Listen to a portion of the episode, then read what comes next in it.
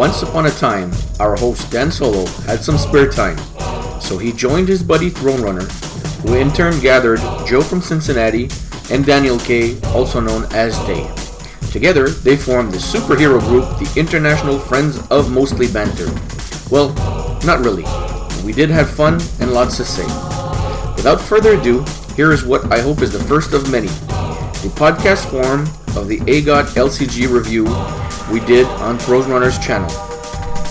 So grab yourself a beer, a coffee, whatever you need to go through this whole long process, and I hope you enjoy because we sure as hell had a lot of fun doing it.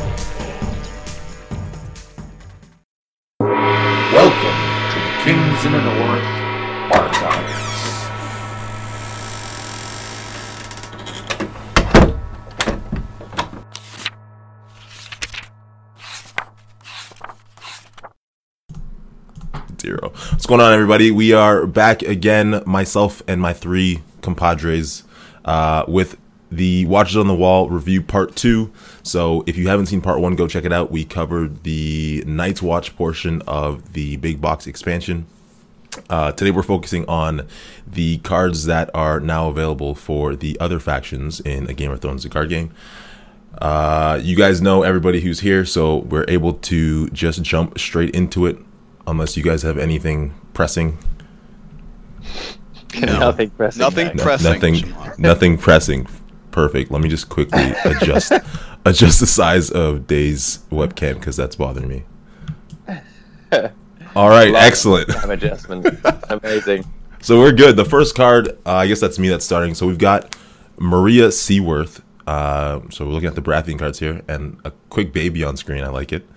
Uh, so I, she I, I, I highly doubt it's Maria. Is it? Is it Maria or is it Maria? Maria? Maya. Sorry, Maria. Maria.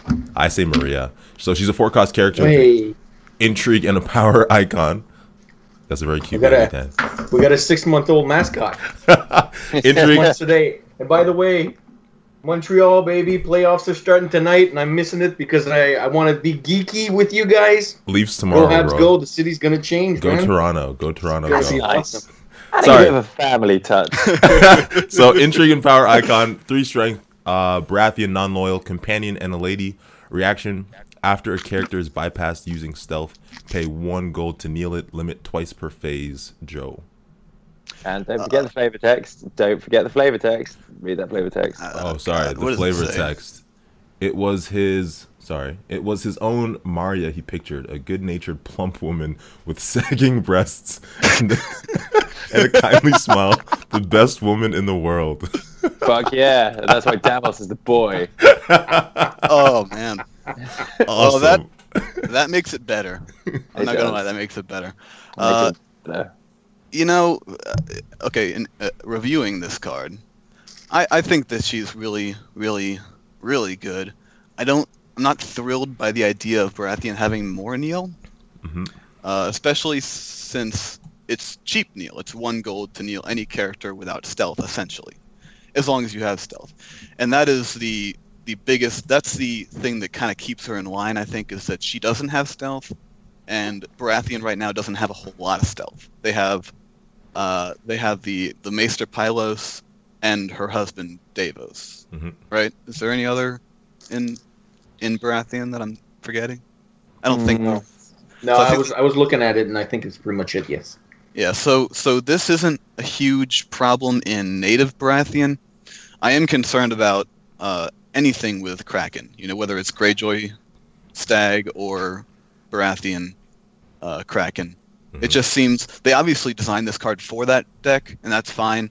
But I don't know. I don't I don't know how I feel about one gold to kneel any character for however many stealth you have, up to two times per round. So I'm kind of I'm kind of scared by this card. I'm not gonna lie. With uh, with Esgred, it's a two for one.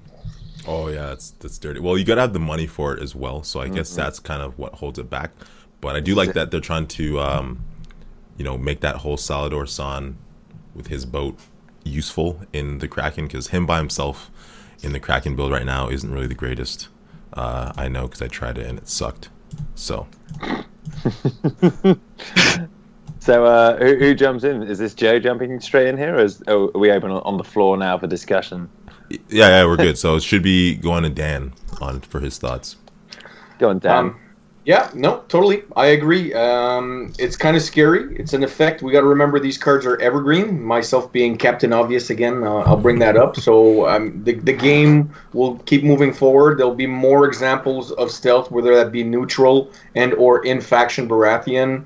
More agendas.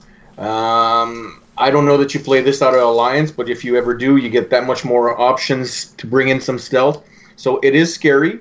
Um, but for Baratheon, it's an awesome card. I gave her two thumbs up, unfortunately, because I'm going to play against her a lot. great. So me. Wow. Um, yeah. I mean, I think she's great. I really like her as a card. Um, my actually, having said that though, I'm I'm less. I feel less good about her now. You guys have all made your points because um, there's loads of economy cards coming out this cycle. It's called Blood and Gold, and there's loads of new economy cards coming. So I actually don't think the one gold to kneel thing is actually going to be that big a deal. And also, it's just loads of loads of great synergies you can do with her. I mean, let's not forget the money shitting leprechaun that's the most powerful card in the game. who, who is that again? The one, Yeah. and he has stealth. I think he has stealth, doesn't Mm, yeah. Yes, he, he literally funds both fucking interactions with one intrigue challenge. Um, I'm sure by now everyone's had this exact thought, so I, I don't think I'm going to be giving too much away by, by laying out the bag. Um, but yeah, I think, yeah, native Baratheon, she's not an issue. I think even in Kraken, it's not like Kraken are really swimming in gold either. You know, I never sort of look across the table enviously at Greyjoy's booming economy and go, "Oh, those squids, Oh. they got it going on." Well, let me, Uh, let me let me put it this way. Uh, I've played against Baratheon decks, and a lot of times, uh, you know, I'm s- I'm nervous when they enter the challenges phase with three gold because then I it's like Seen in Flames, kneel that guy, Ugh. and then uh, even-handed Justice, kneel my chud to kneel your other big guy. Literally This- happened to me in a game in on OCTGN before I came on here. Exactly. Yeah. So So annoying. so so it's like you know, if that's three gold, three gold gets you two kneels, and you have to kneel your own character. This is two gold gets you two kneels. If you just have an Esgred, Esgred, Esgred triggers this card all by yourself. Mhm. It So does, yes. uh, I, I, you know, I'm I'm not. It's not like I think this is going to be NPE. I'm not. I'm not saying it's going to be overpowered or anything like that. No. It's just going to be a really, really annoying combo piece that is Yeah. gonna that's gonna piss me off because I play defense decks. Isn't is that's what's great about it though? It is a combo piece. It's not just some like broken, terrible, like crap, like awful, horrible card to play against. It needs other cards to be good, and I like cards like that. I like synergistic cards that promote clever deck building, and I think this is one of those. So yeah, I'll, I'll leave it there from my thoughts. And um, I Yeah, think it's here. good news that she doesn't synergize with herself. yeah, self synergy. so hot right now. All right. Well, I guess that's it for her, and we can move on to the next card, which is uh, Black Betha. Which I'd like to point out doesn't have flavor text. No flavor Nearly text. or, or any flavor text for that matter. Yeah. I mean, Maria took all the flavor text for this one. did. She had the full flavor. All right. So, Joe, you're on this one? Yep. Um, yes. oh yeah, sorry about that. I was Yeah. just I was talking to Darren Hazelton, being a little troll on Facebook. You Uh, just live in the live chat way. Let's go live to those chat rooms. We've got to come in now. That's- Black Betha. I, Yeah. yeah. Black Betha, two cost, non loyal, uh, unique trait warship. Its a location. While you control Sir Davos Seaworth, he gains renown. Action: kneel Black Betha to choose an attacking character. Until the end of that of the challenge, that character gets plus X strength. X is the number of kneeling characters the defending player controls. yeah. Dan. Um, definitely another one of them combo cards. We're talking about cards that are combos, and um, I listened to your uh, other podcast because you're the man of the of the hour. Day, you're like everywhere right now. Uh, Southern So hot right So and, hot right and now. one Dave of your Canio's comments. so hot right now. Yeah, isn't he? And one, he's got star power. One of your comments was uh, how you hate cards that are just auto include. And that's what I'm liking with these two Baratheon cards is they're good cards, but they're not auto include. They're either tag along or build around. And yeah, I, I always loved how the Great Kraken gave uh, gave a keyword to uh, to Balon, and this is the same thing. So I like that synergy. Obviously, it's another warship. So finally, Barra's getting two warships to help those triggers, and the action's great. I mean, strength pump, strength matters, and it's strength out of a mechanic that Baratheon already does, and easily. So to me, this this is another great card for Barra, in the right deck, but great card. definitely good design with both of these Baratheon cards. Like clever, fun design. You know, you can almost sort of see the the puzzle coming together as you're playing that deck. You're just happily marshalling your cards. Uh, I had one guy comment um, uh, to me about both of them, saying, "Oh, I don't, I don't think either of these are particularly efficient cards." Or rather, there's that sort of style of deck building isn't particularly efficient. But uh, you know, fucking, if you want efficiency, go play Lannister, man. You know, it's boring. Yeah, And, there you go. That's exactly what I was going to say. This guy sounds like a Lannister player. That's cool. Um, I, I I much prefer. Like, I guess that comes from like playing Night's Watch, where it's very much you don't really start with all your awesome shit together. You have to sort of assemble it. You know, requires requires some construction. yeah, and then you get your sweet efficiency at the end of it. Um, yeah, it's it's really cool. I think as well. There's uh, some really fun banner potential for this for this card. Um, you know, I'm sure maybe there's some Tyrell shenanigans you could get up to with Randyll. Maybe uh, Roose, dare I say his name, in, in Stark might like this card. Um, you know, there are the sort of strength boosting effects in other factions, uh, and also enabling win by five triggers as well. Mhm. I sort of spout on a lot about that, but you know, it can be difficult to get those off sometimes. And if you've got a card that enables that, so yeah, you might be tempted to slip a put to the sword or two, or a superior claim or something in a deck where you're running this. I don't know. You know, it's I, I like I like I like boosting cards. I also like cards that enable Voltrons as well. As janky as that shit is, um, yeah, all about the Voltrons. You're one It's unstoppable janky. dude. if, if if I'm if I'm Captain Obvious, I think you actually are the king of jank there, Dave. There's a new title for you. If you st- if you ever start collecting them. That's fair enough. I do make some janky shit, but I know it's janky shit. I don't like come along and go, it's the best deck ever. Hey, that's, that's fine. It's actually a lot of fun. So I, Yeah. I I love what you come up with. Yeah, definitely, man. Cool. That's very sweet of you to say. Um, let's let's go live to Shomar and his thoughts now. Shomar. um, well, as you said, this is a, a, a card that's going to be included in a lot of banners. And going back to the whole Greyjoy idea, I like this one in promoting again that that Greyjoy married to the Stag sort of deck, um, where Greyjoy is the main house, because now you're able to use Black Betha, and because we know that Greyjoy is kind of moving more towards uh, go second style of play, where you're not really too worried about the unopposed. So if you're going second, you know that your opponent's going to have knelt out some characters on their attack, and this is going to give you the opportunity to bump your characters up, maybe even bump up the core Balon if that's who you're using.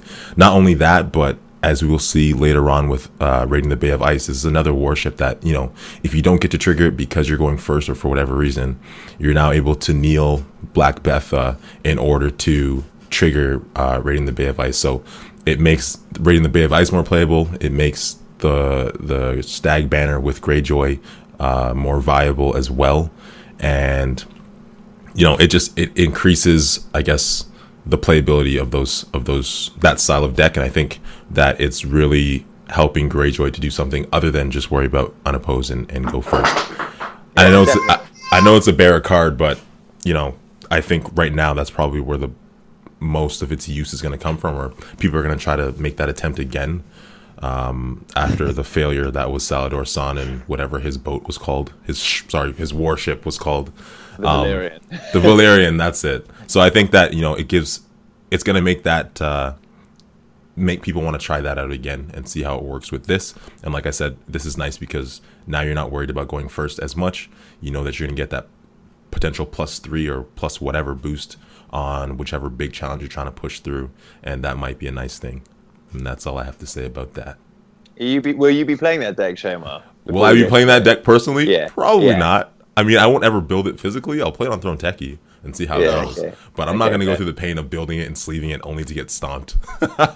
What if I build it for you and you can just have a little a little rigmarole with it? that would be fun if you mail Cool, me the alright. cards in sleeves. Uh, I'll do that. Uh, maybe, maybe not the sleeves. No, maybe, maybe you get Jay to do that. So, uh, Joe, So sorry, I- please. I like I, I like this card for a few reasons. The first reason is uh, if anyone who's ever tried to defend a Rob Baratheon challenge knows how frustrating it is. Like, well, I can defend with this guy, but then you win anyway. And then I can add this guy, but then you still win anyway. And then I can do this one, but you still fucking win anyway. Because it's just like every single time you kneel somebody, the person attacking is getting stronger and stronger. So Your it's rage really- only fuels me further. so I I uh I I don't I don't like the fact that it's another combo piece. You know, you you kind of need intimidate to make this really worthwhile. I, in my opinion, but the threat of the threat of activation on it make, means you can probably win any one challenge you're concerned with, and this, isn't that everything you want out of a out of a strength pumping card? Uh, I don't like that it's two gold. I think that's a little too expensive, but at the same time, no, I think that's good. good. That- that's a very It's good price point. price. You just I said don't know. allows you to win any challenge that you want on the any any one challenge you want. Yeah, yeah. and- uh, that that Well- that make all the difference. That one challenge. and considering that they're they're already winning most power challenges that they want to win, that Yeah. kind of gives you military and I guess intrigue. I don't know if they they're easily winning intrigue right now, but uh, And and like Shamar said, you know, this is best when you're going second. Well, going second is kind of the best thing in this game, and Mhm. everyone's fighting for it every single round, most of the time, except for the final turn. We've had that discussion before, but I mean, I've had it individually with pretty much everyone I talk to. Well, Uh, being Sorry. second is the best, the is best it? thing. Well. I mean, yes, at the most, at most, usually it is. But I mean, like currently, I've been toying around with the whole Victarion and and uh, seal the hand thing, and having Victarion with the seal the hand and this Black Betha out. If your opponent defends it, that's a plus one, whatever, and it increases your chance to kneel out more characters, and then you go again. So even going first, depending on who you have out, if it's on a intimidate character, then Yeah. I love this card going first, and ev- even if that's not the case, I still love it going second. So I think this one goes either way because otherwise they're just gonna give you unopposed, right? And Yeah. power I- wins I- games. I will say I, I really like this in combination with Maria because if you have, like I said, if you have Esgred, Esgred or even one or two stealth, that's that's kneels that you're you're powering up Betha with, with Maria, and mm-hmm. that actually might be a good way of circumventing how shitty going first is mm-hmm. because you have, you know, you can kneel out two of their characters, theoretically, and then if you have Robert or Victarion or anyone with intimidate, you can kneel out another character, and then maybe they go and they're like, well, I don't have any characters standing anymore, so I guess I'll Yeah. pass challenges. Mhm. Mate, if you've got a, de- a deck built for going first, going first is good. If you've got loads of intimidate and you've got loads of like aggro triggers where you want to definitely get your shit off and kill all their guys before they can come back, going first isn't necessarily bad. It's just when you you're just you, you play you play a reactive deck. You know, you, it it doesn't ever want to go first because then you just miss a whole half of the challenge phase that you inevitably pass. Um, but going going first in a you know uh, where you've got I, I think going first in a deck with lots of intimidate and stuff like that is, is, is a good thing. You know, it's powerful Mhm. because then they don't get to use their characters. And that's other always a beautiful thing. Which, Yeah. yeah, isn't that just completely fair? That's fair. So, But anyway, I feel we've done this one to death. Shall All we, uh, so on to the next one, Salt Wife. and it's me.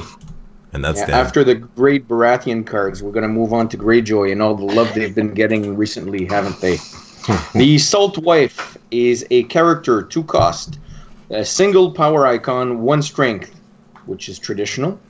Companion, challenge action, sacrifice Salt Wife to choose a character. Until the end of the phase, that character cannot be declared as a defender. Day, Uh, you're date. up. Um, I've had this played against me recently, and I don't like it at all. It's very, it's it's a lot stronger than I think it looks on paper, um, and that's because the threat of activation is scarier than the actual activation itself. I had two of these played against me. He had two sat on the table at one time, and I just felt like it wasn't even worth me defending the challenges because I was like, well, he's just going to sack it, you know. I think he had a two claim. He had retaliation out, and he had two of these on the table. So I had to go first because I didn't win the initiative, and I just thought, well, no matter what I do here, I'm fucked. If I go first, he's got enough. He's got enough.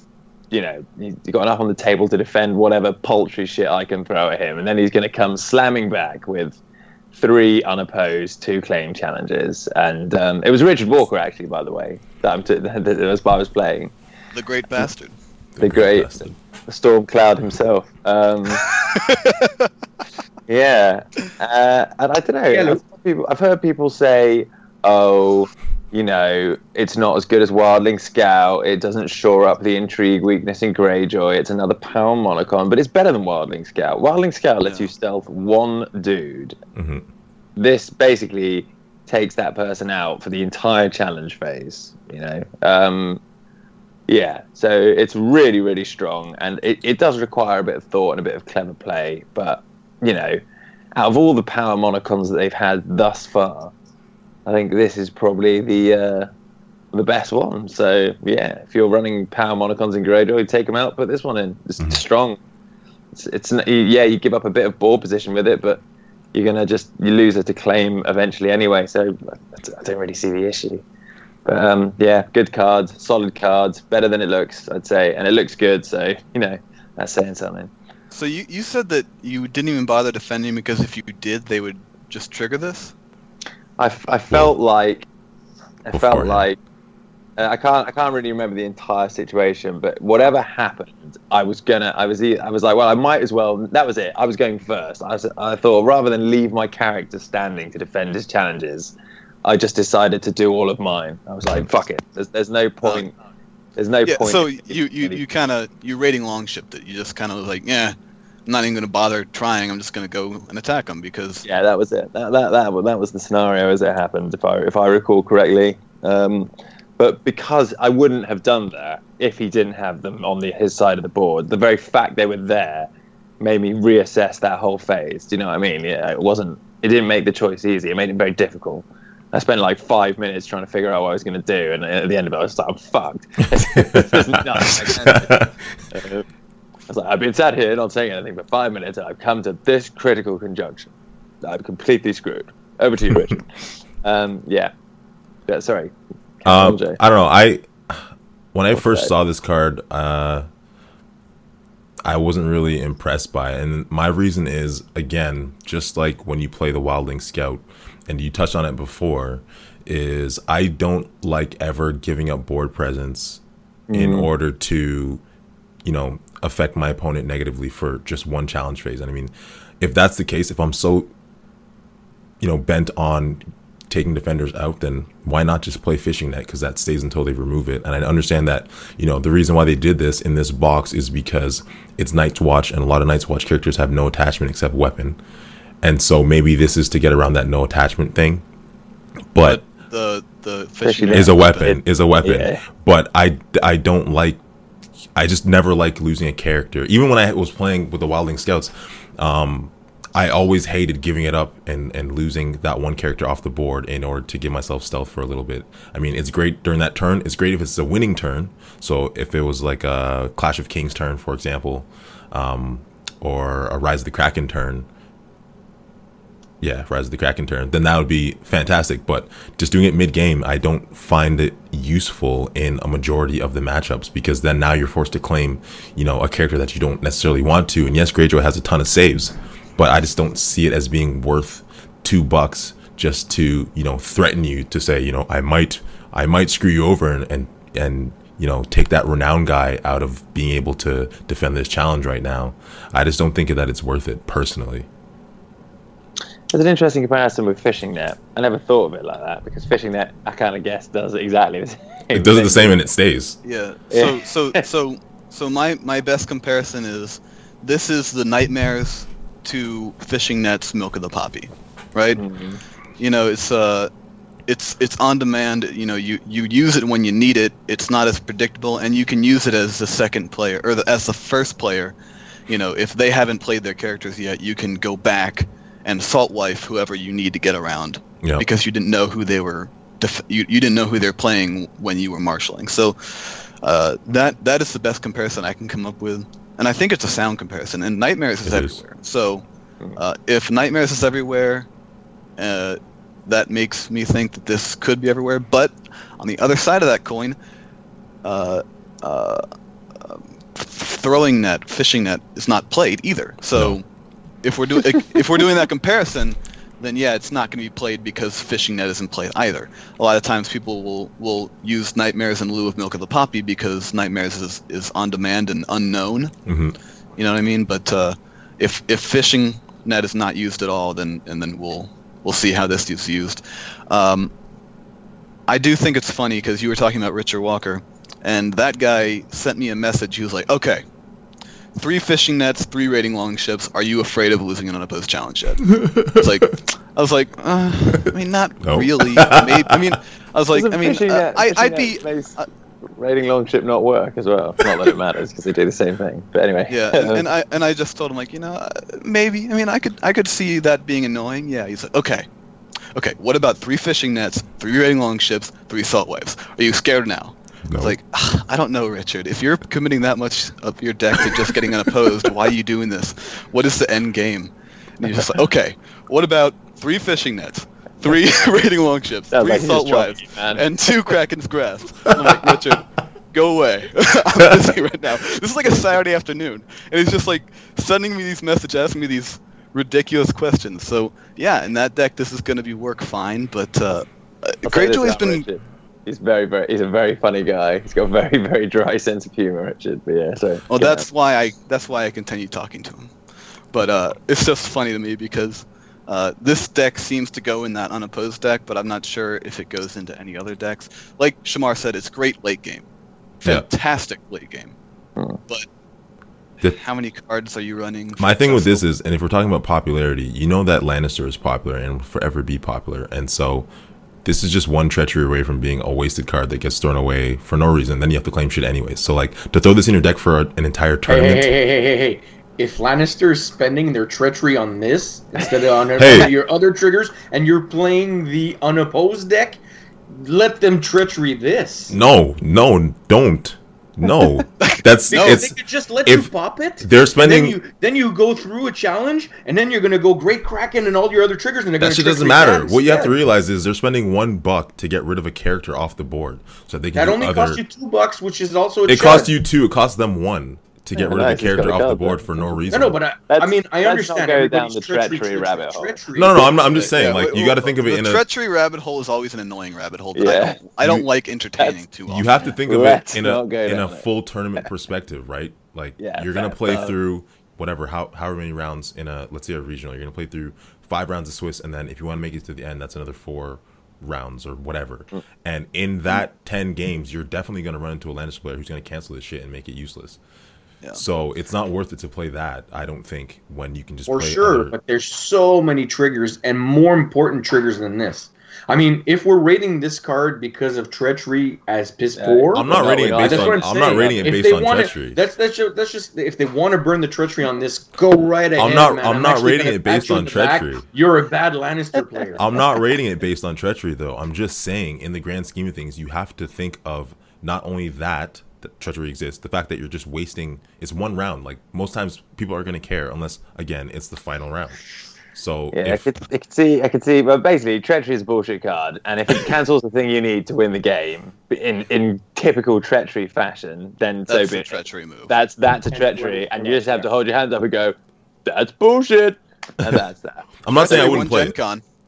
Can we can we can we safely say that we've all we all have fairly divided, divided opinions on this one? I, this card is playable. It'll it'll see two two slots in a deck because yes, when you draw it or you keep it in your hand till the last turn, the last two turns, whatever, to get you that great Kraken and a and a and a Clash of Kings, then it's fantastic. But like to to just play it out at a random turn in the middle of the game mm. because you want. But actually, I, I think this card is actually maybe stronger if you don't keep it in your hand. Kind of like Day says, you put it on the board, and you let your opponent worry about it, even if you don't Mm. necessarily have the best. You're timing. gonna claim it. You're playing Greyjoy. You're gonna So fucking you Valar so the shit worst out of yourself. worst, you'll claim it, or if, if not, then it's there. I, I don't know. I No, wait, I'm hold on a 50-50. second. I'm not I'm not huge on this card, but I'm saying it's not as bad as what you're saying it is. I'm just don't saying it's not worth it gonna play. claim it. You're playing Greyjoy. You've got like five bazillion saves. You Do know what I can't. mean? You Like, can't risen.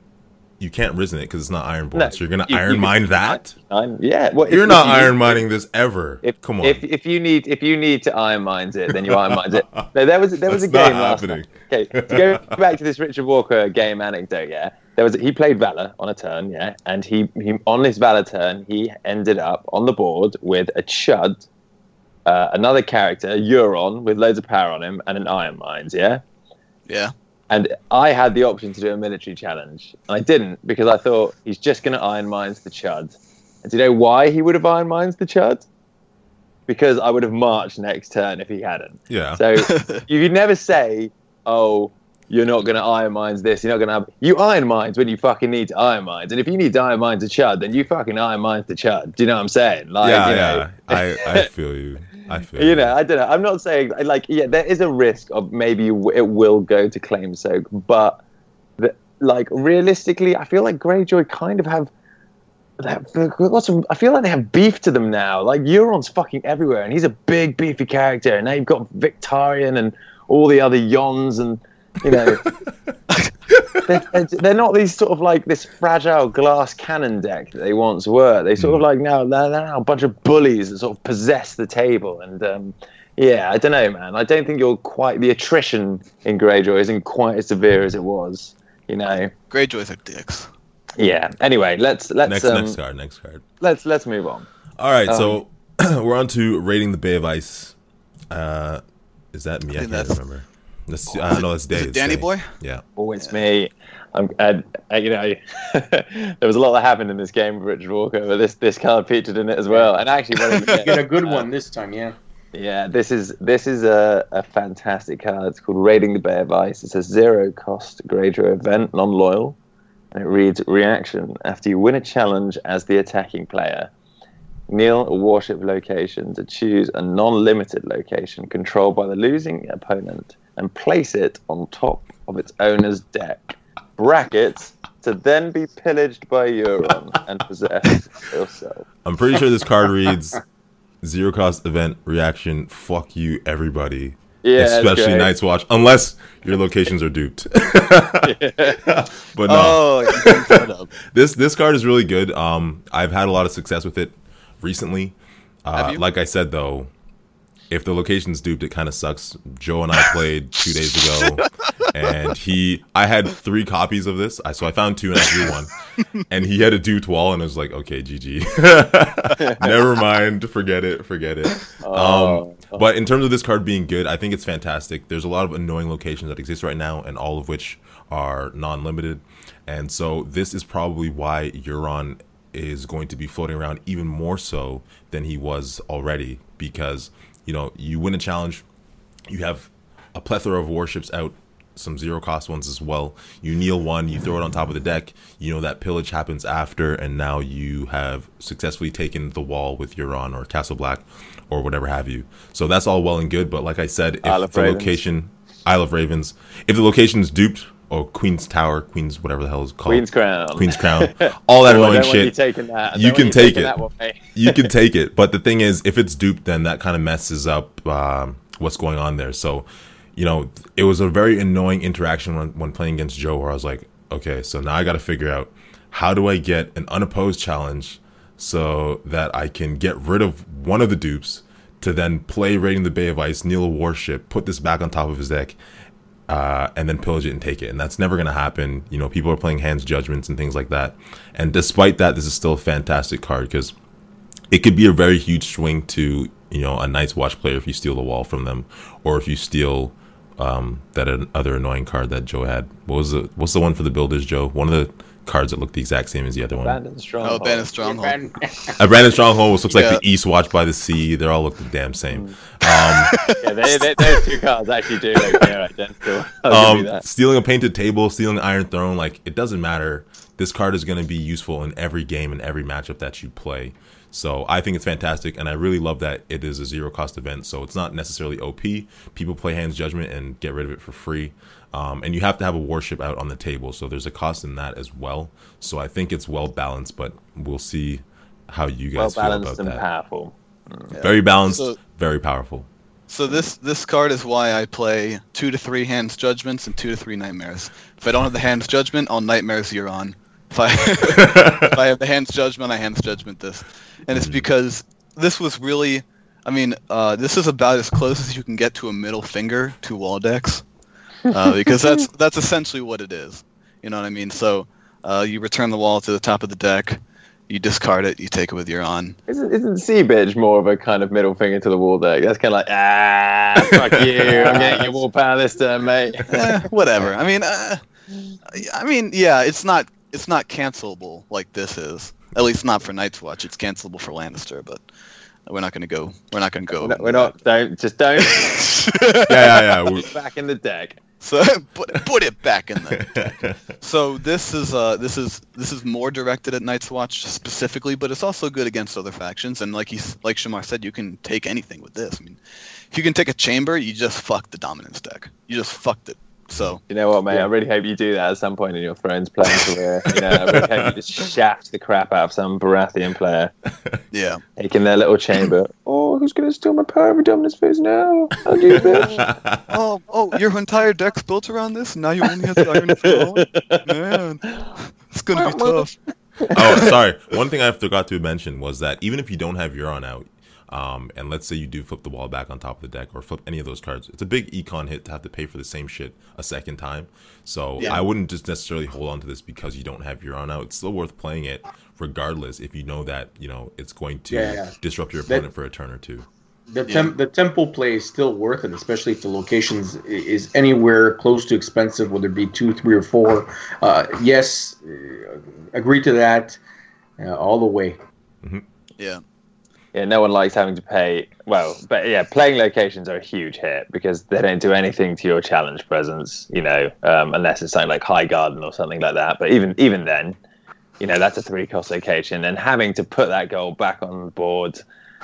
Uh, for essentially not to help your board presence in, in a sort of challenge sense is yeah it really hurts man so yeah it's, it's uh, fantastic for getting rid of those expensive ones oh winterfell can you imagine this getting hit with that That'd be beautiful. And and the the trigger is not that. I mean, obviously, if you're playing Banner of the Kraken, it's one thing. But if you're playing Greyjoy Main, the trigger is not that hard to actually to to get. So I actually like the fact that this card is in the meta because. I, I'm gonna have to play against it, obviously, and and it adds a bit more of that psychological gameplay where you're thinking, does he have it? Does he not have it? Can I actually win this challenge? What if I let go this one? Because you can Mhm. play it off of any challenge, and you're right. I see this more. I play against a lot of Baratheon. My girlfriend plays a lot of Baratheon. There's a lot of Baratheon around, and that fucking chamber of the painted table that you cannot react to. There's no action window before that stupid location. I, I hated it. I was happy when Sea Bitch came out, but the, the chamber is like it doesn't do anything Sea Bitch roof. So this is awesome. This is a big fuck you to the to the chamber, and we got to remember we got a new sound that's actually coming out very soon. So we're gonna see a lot of these Baratheon dominance decks out there because she, Oh. her effect is crazy, goddamn stupid. Mm-hmm. So this is a great card to have. yeah, Yeah, and, no, and, and the trigger is pretty easy too. You just Yeah. have to win a challenge Yeah. and have a warship. It's just it's just as easy as Queen's Crown. Fuck. So, so Well, hold on, hold on.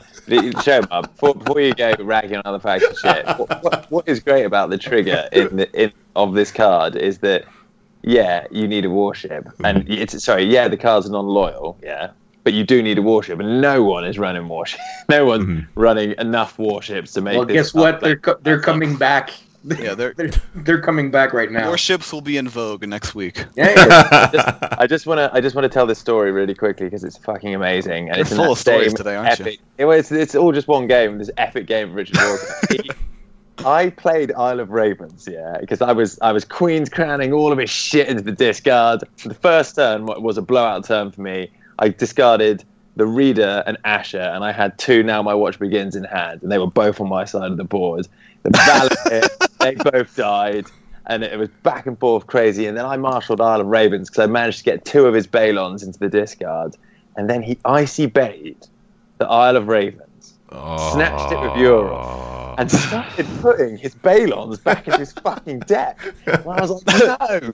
And, uh, and then, sure enough, late, later on in the game, Balon came out and essentially made it so I couldn't win the game. He had enough. He had enough of those warships that boost the strength on side. There was nothing I could do, and he won. And uh, you know, just to just to put it in perspective, you wouldn't even think that icy baying a card like that is what would win you the game. But the fact that he was able to put this character back in his deck and this, if I see it again, yeah, I love it. Um, anyway, Richard, sh- Richard does weird shit like that all the time. it's good. Hey, It was, a good Shomar, it was a wicked play. Um, yeah. I got you covered, man. Oh shit! I'm gonna share my share a mug with you, man. Greyjoy all the way, right? I We're have the one. Cards. But mine Cheers, is uh, mine is not black. That one is dope. I want that. Yeah, it's actually got the Game of Thrones on one side, and it's the We Do Not Sow on the other. So if I get my hands on one, man, it's it's yours. I think I just Sick. See you at regionals. You better let me win. All right. Now that we finished, now we finished all creaming our jeans over the grade. uh, next I like the card. Greyjoy stuff. Yeah. do some, Alright. let's do some red cards So- that Americans love so dearly. Onto the red. So we've got Ulf, son of Umar, which is my, my cousin. Um, so it's Shomar and Umar. So it's La- this is your nephew, huh? this is- he's, we're cousins. Um, Is there so- like a combination of the two of you called Schumer? Actually, some people do call me that. I don't know how they come to that conclusion that you know S H O M A R is Shumar, but hey, Well, they also call you Shomar. So yes, yes, it's true. I don't know, Americans, man.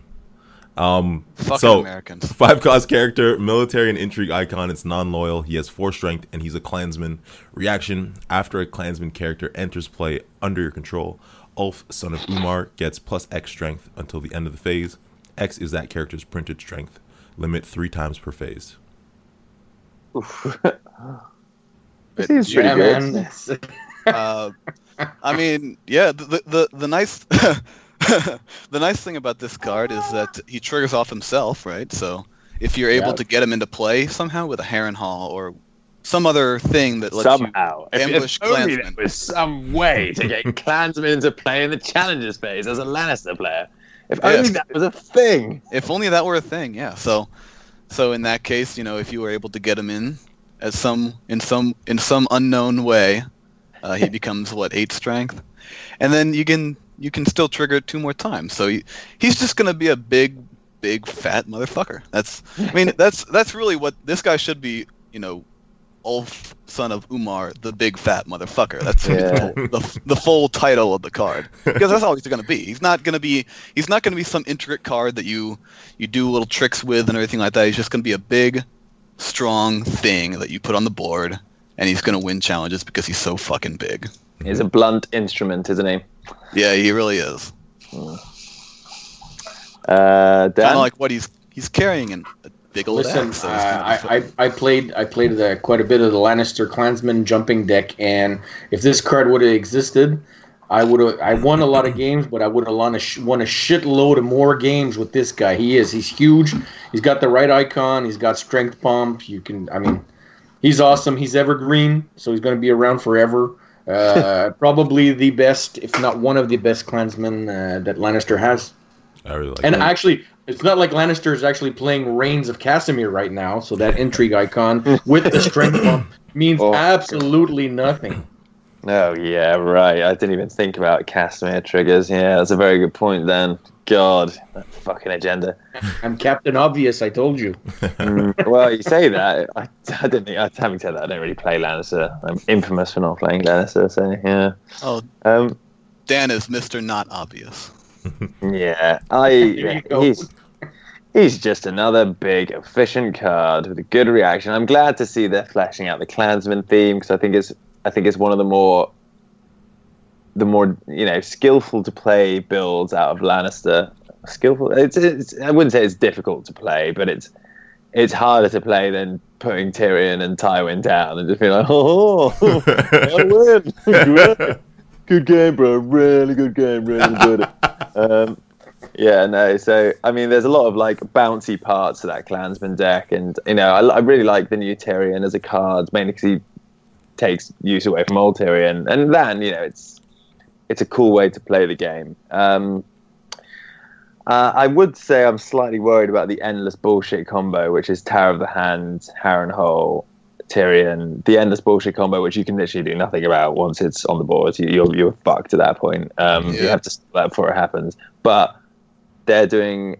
We've we've got barring the gates, which is something, and we are getting Lay Siege in a couple of packs time, which will get rid of contested locations for a mere gold and there's absolutely no trigger for that. So I, I don't know how long these Harrenhal decks le- have left in the sun, and maybe they'll have they'll have yeah um, some other way of doing it down the line. But for for the deck he goes in, he's very very strong. He's very very efficient, and he's just everything that Lannister want. And I don't really have anything else to say other than that. So I- shall we move on to a more interesting? I had I had one additional comment that I thought was Go. funny. go on. Uh, it was just it was just entertaining to me. Sam Woolley, uh, if I'm pronouncing his name right, he Yeah. he he made a comment on the article that uh, Steve Cantrell put up for this, the Mhm. spoiler, the review, and he's he he pointed out like how bullshit is it that because it's a Lannister card, it gets an intrigue icon. yeah, Because that- there's nothing Yeah. intriguing about this guy. Yeah. I, I loved that comment. That was He's- such a good comment. I- like it's such a good comment. It's like, yeah, he's right. There's so what was it? A whole paragraph Lannister about him engaging in court court intrigue and like stealing people's backs. Yeah. yeah. First in the cut and thrust of court politics, is he? Yeah, that was it. That was it. so it's just like So good.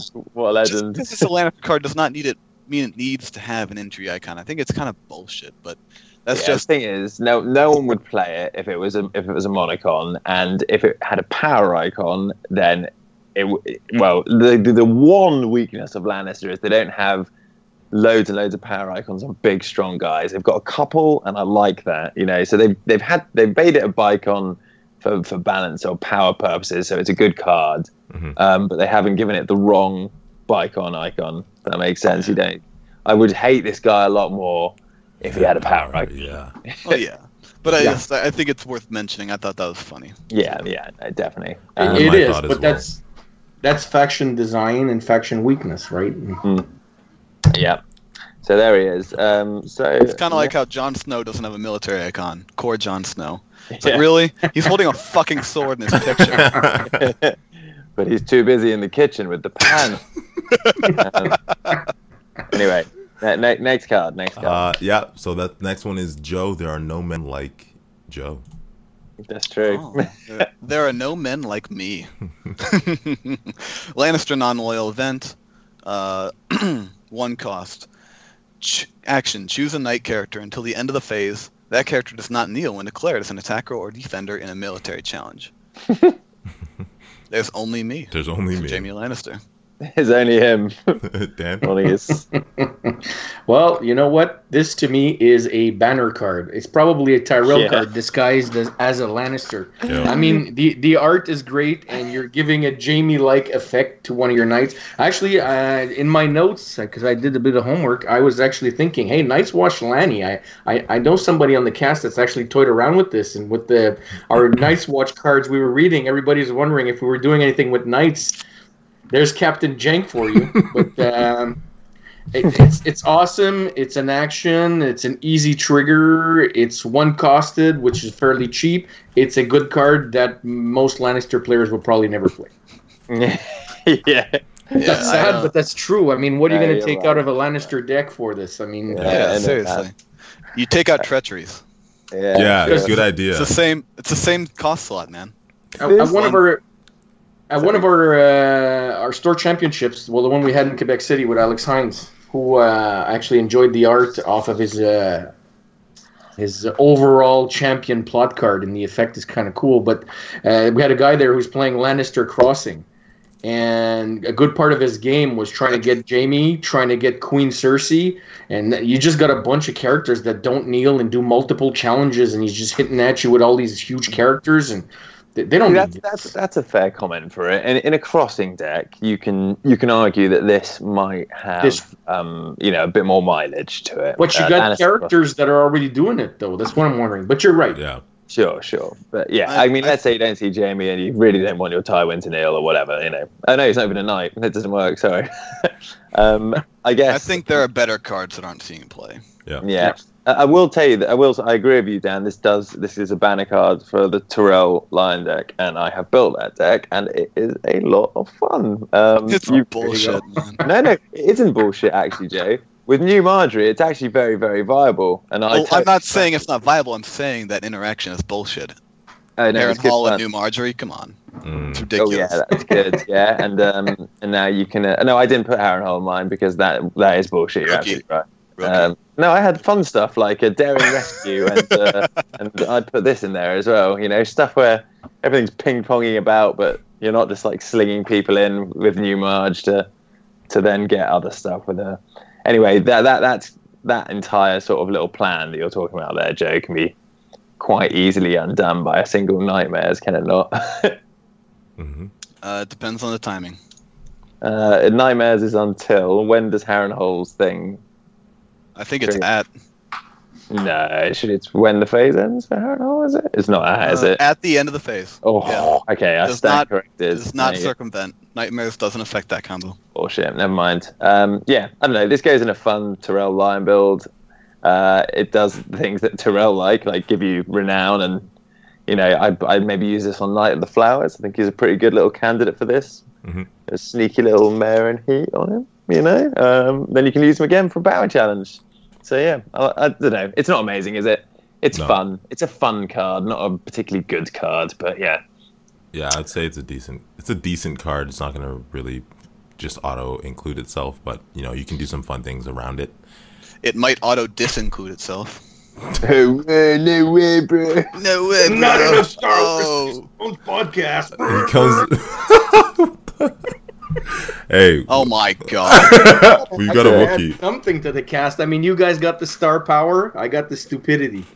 Uh, I like that. That's a cool little You're- outfit you've got there. Yours. Can we move Oh on to my the next one? To Southern Messenger, uh, Dan. Southern. Southern Messenger. Yeah. Wait, so who's So, doing this? Me? we're Or into the Dan? Martell. Yeah, Ah, Dan. Martell. nice.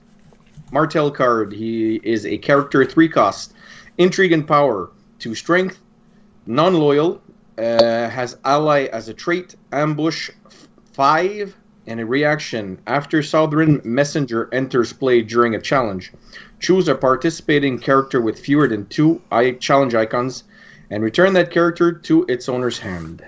Day. Chihuahua. I really like this card. Yeah. I really, really like Captain it. Jank again. It's not. I It's not even jank, man. jank. that I don't think it's jank. It's not It's just- jank. It's just a good card. Mhm. It fucks Nightwatch over, which are very powerful force in the meta at the minute, without even having to take i- icons off some of their characters. I mean, you can just ping Aemon back to hand quite happily with this little this little nugget. You Why can is, scoop. why is Aemon participating in a challenge, bro? Uh, shit. Sorry, I didn't see the participating in challenge. but never mind. No, no. You've got Halder, you've got Thoren, you've got all these monocons, uh, old forest hunters, and all your chuds. That all these little one cost guys. They um, you know, they all get hit by it. But anyway, even outside of that, um, I don't know if any of you have played with the Prince's Pass at all. That's a uh, nasty little card. yes.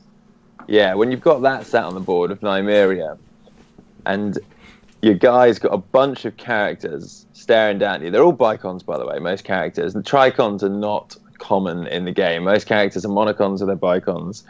And you're saying, come at me, bro. Come on, do a challenge. Do a challenge. I'll take an icon with Nymeria, I'll lose it, and then I'll discard your guy. Uh, and this is basically the offensive version of that card. And you can do exactly the same you know, between a rock and a hard place situation with it. Uh, and the other great thing about this is you could Does pick it back Princess up Pass first. make decks? Yeah, I put Princess Yes. Pass in the deck. Yeah, it's good. It's really good cards, man. Um, you know, you think, oh, well, you can save against it because it has a dupe. Well, yeah, how often do you see duplicates of your characters? You know, and even if you don't, you can strip a dupe of it for your Valor turn. And that you're my friend- That's what I was going to say. That's pro Yeah. play right there. Is you Yeah. actually do it to get rid of that dupe, and then boom. Yeah, kill it with Valor. Um, so yeah, the Prince's Pass is good, man. I, pe- people haven't figured that one out yet, I think, but uh, it's it's seeing quite a bit of play in the UK. It's it's good cards, and uh, I think Prob- having the ability. Problem to, is Martell's in a bad spot right now, but I agree that Prince's Pass is one of their good cards that will help them eventually get back to the limelight. They'll Yeah. rebound. Trust me, they'll rebound. Mhm. Yeah, hundred percent. The second Martell have a way of getting power quickly. They'll be Yep. As, probably as soon as they have a good Yeah. six or seven cost character, they'll rebound. Yeah, yeah, They They just need a, they just need one or two good six cost characters. yeah. That Um, you and can also or sorry, not relying on uh, stuff that you need to attach attachments on, and or the new Night's Watch cards. If there's ever like popularity with using a lot more of these characters that can be attached stuff on them, yeah, I, they- have so many powerful effects. I, I think it's just the meta right now that's not. Uh, Um, just a couple other things about this card. It's obviously meant for use of Arianne, but even if you don't have Arianne, you are still probably paying five gold for Arianne anyway. So even if you don't have Arianne, it's like, well, I'm just gonna, you know, I'll pay the the ambush is steep. It'd be better. It would be. I admit, admit it'd be better if the ambush was gold less. And I think that wouldn't be too Too bad. strong either. Well, Um, this they is an Arianne card. Yeah, it is is Yeah. because you, Arianne you can reduce as well. So I mean, yeah, ideally you're running three three. I mean, I, I'd like to see a deck with three Ariannes and three of this. I think that'd be a lot of fun. But somebody, I, f- I forget who, in in your article review of, of these cards um, with uh, Wasn't mine. Mentioned that uh, there's starting to be quite a few triggers that kind of more or less rely on Arianne, or people maybe maybe that's the trap, but people tend to rely on Arianne for the surprise and not paying for these high ambush costs.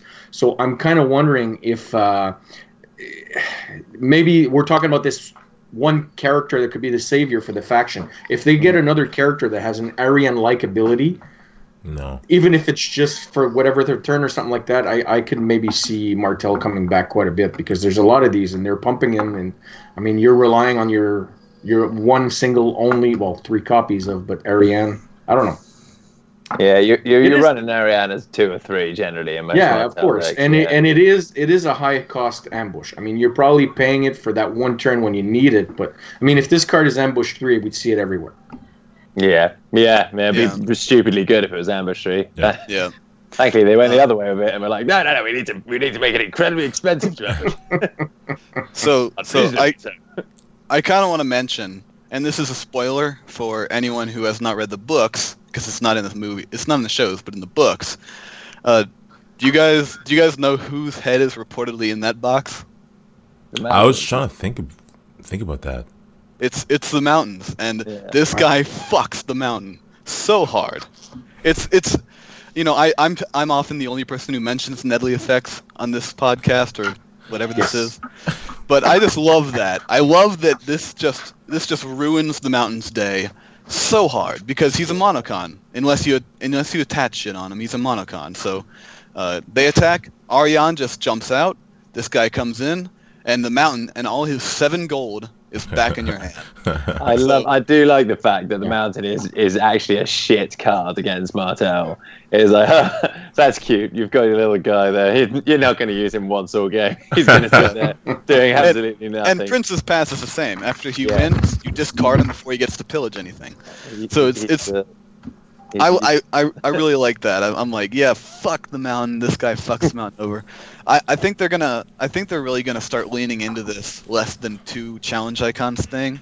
Yeah. Uh, so I'm, I'm looking forward to seeing what they release in the coming. My one thing about this card is that. Oh, sorry, Joe. My one thing about this card is that I just really like that it's not loyal. So you know, once they do it to you once, it's not like you're out of the water. You play that card again, and you're always fearing whether or not they're going to do that to you a second time or potentially a third time. So I think that that's that's one thing to note about this. It's Uh, not. you mean non Oh, sorry, not unique, not non- unique. It's not unique. Sorry, so you have to think about that happening more than once, and then you have that in conjunction with um, Ghaston Grey being out on the board potentially. So it kind of throws you off of your game in, in the sense that you don't know what challenges you can do or what you're willing to take back to your hand, really, what you can afford to take back to your hand, and so they're just in your head that way, and, and it's a very easy way to tilt your opponent.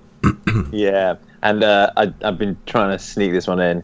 You can get it back with first snow, which in turn knocks more of their stuff off the board as well. Yeah. Nothing is safe. that's kind of Nothing. messed Nothing up. is sacred.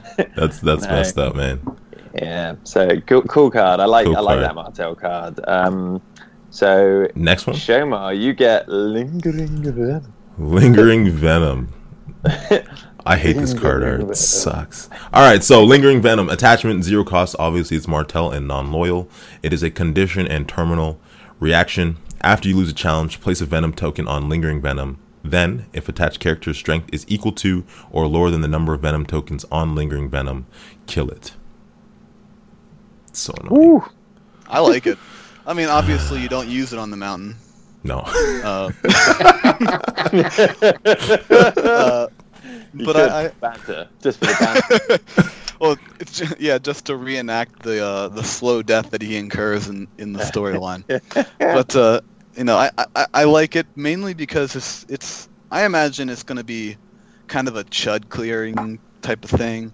I don't think you're going to put this on a big character too often. Mhm. But you know, if you have other uh, attachments that that your opponent's worried about, like uh, for example, if you for some reason decided to run Night's Watch Banner of the Sun and you had Cravens, well now their confiscation is being taken up by Cravens. This might sneak through and just eventually kill something big, you know. So and uh, I will say it's really nice because um, it doesn't go away when it kills something. So if Mhm. you had a dupe, you just remove the dupe, then do it next turn. You know what I mean? Or do it the next challenge you lose. Mm. It eats through dupes, which is cool. Um, it, it does eat through dupes, and then you know you can obviously do a you can obviously do like a Targ Sun deck if you wanted Dracarys and quicken the pace of this card if you oh really my want god. to. the, the way the reaction works, though, is the character won't actually die from burn because the it doesn't reduce strength. It's important to note that. You know, it means that you can kill that character quicker once the yeah, venom's yeah, gone. yeah. You can you can you can kill it quicker. So you just Dracarys something, and then it, you you basically tell your opponent they can't lose a ch- they can't win another challenge that round, or that person dies. Yeah. which is you know it, it could have its applications and it could stall a game out and and and obviously Martell loves losing so Yep. They, they have other shit that's doing that anyway yeah. I think it's a good card I think it's fine Yeah, it's it's compiling, and uh, I think I see. I mean, w- there's already been a lot of comments on Facebook and on different articles, and it seems people are either. Um, there was an expression I used a few a few casts ago was ni chaud ni froid. So I think they're either really hot for this card or really cold for this card. There's no like no middle ground.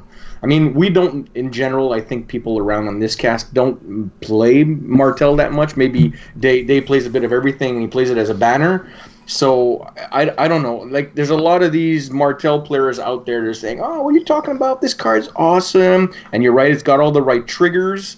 And then everyone else who maybe doesn't play as much Martell right now is looking at it and saying, "Meh, it's okay. You know, it's another condition attachment.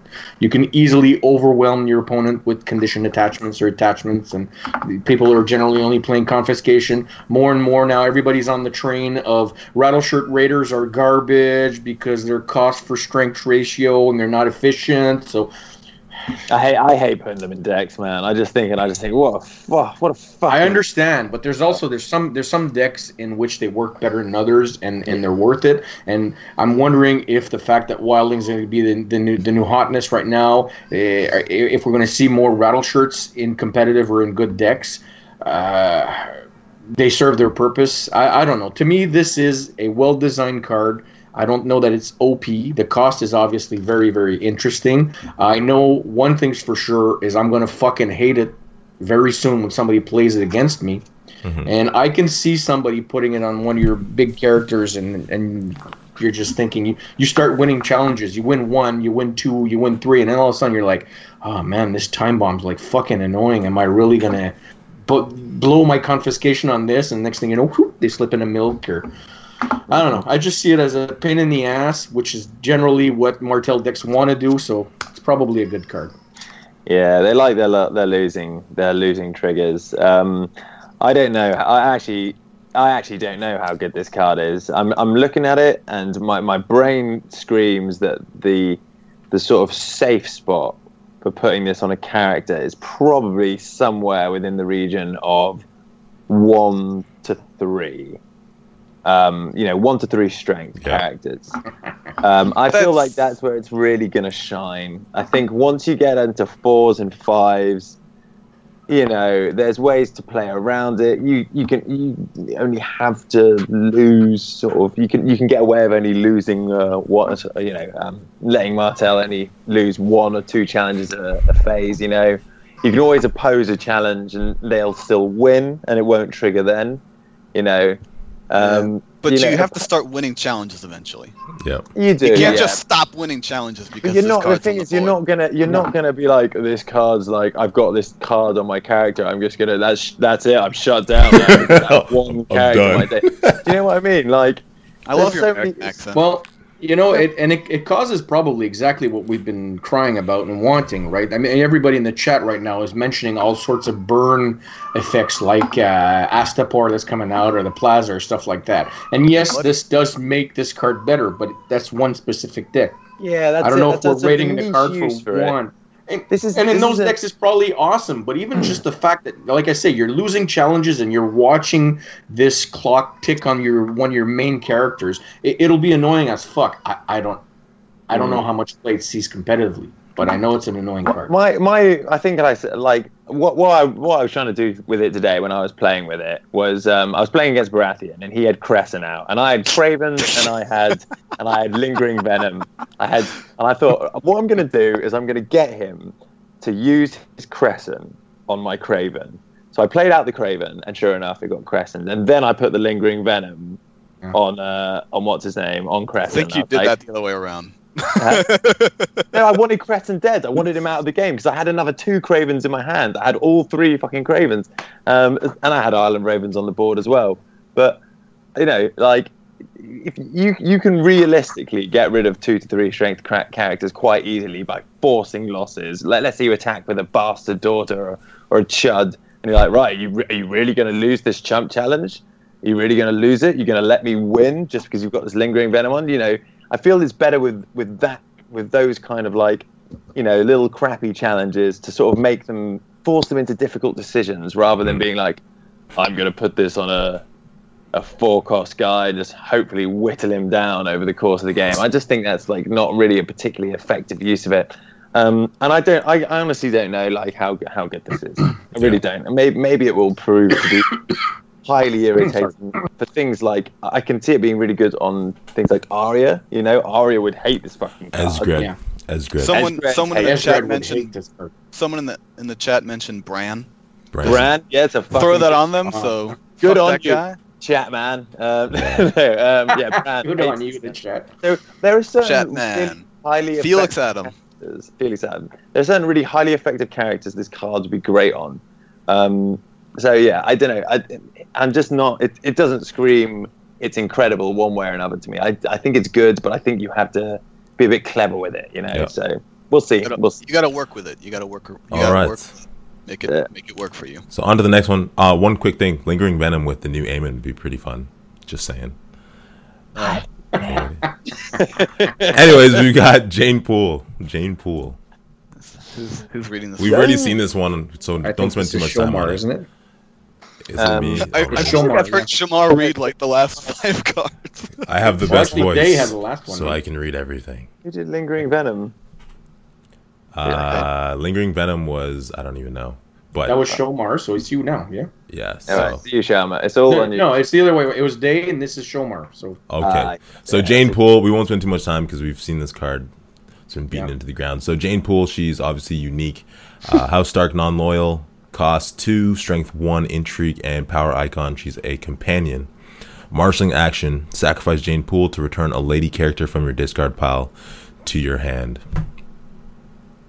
This is handy. So so I just I just got Velard and my lost my dupe and my Catelyn with seven power on her. hmm Eh, that seems pretty good to get that dupe back Yep. for two gold. It seems seems like a pretty good deal to me. uh, Yeah. yeah. okay. I guess It- get getting dupes, yeah.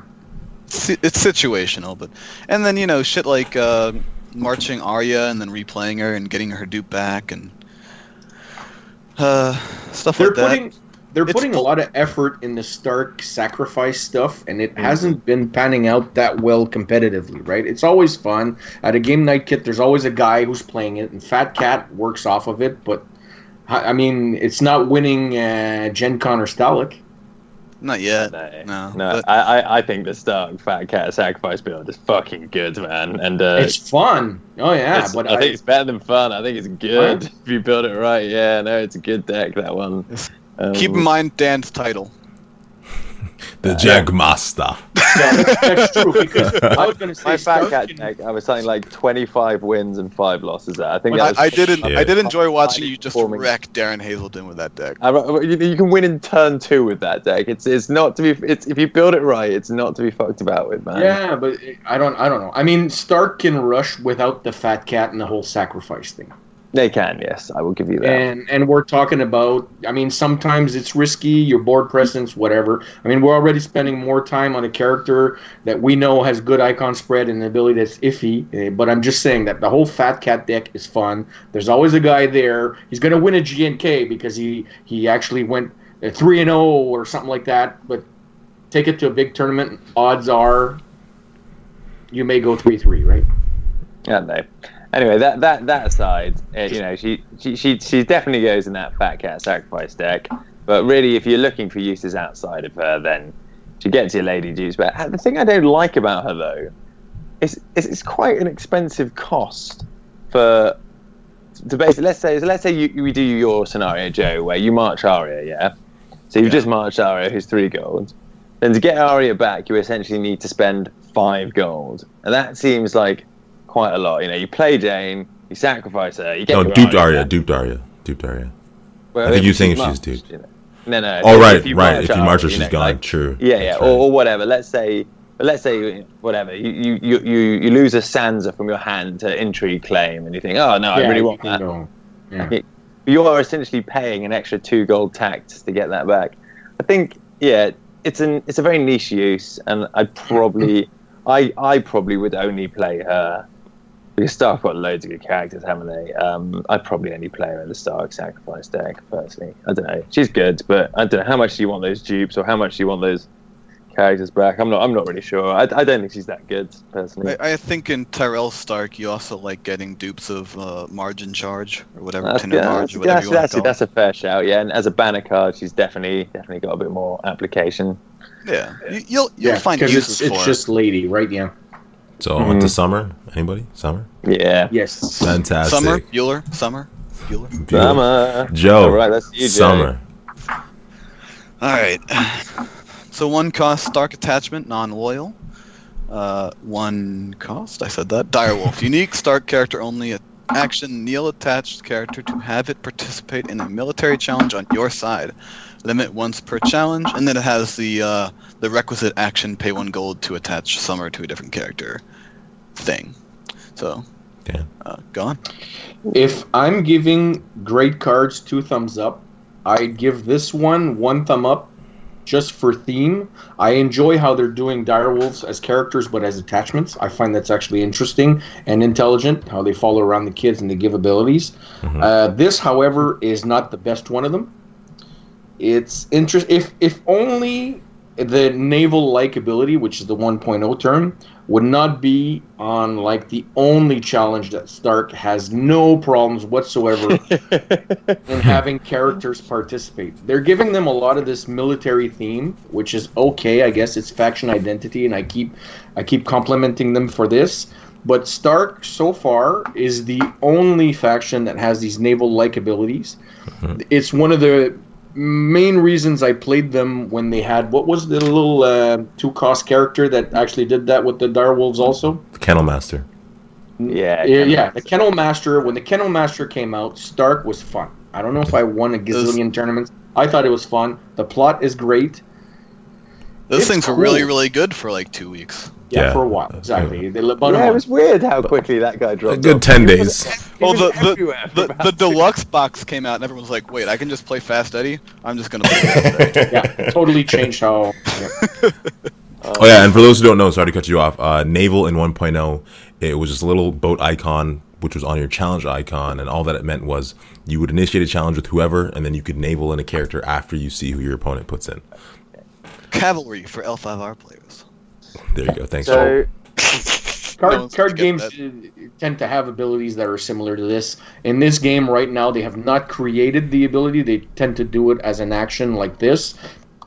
It's interesting if ever the game if, if the game ever goes back to being very aggro like we has we had last year. Maybe it'll see some use, but I don't see it. Uh, like I say, I love the theme, I love the card, I love the art, I love the idea, but I would prefer paying two for Ghost out of Night's Watch than paying one for this. Mm.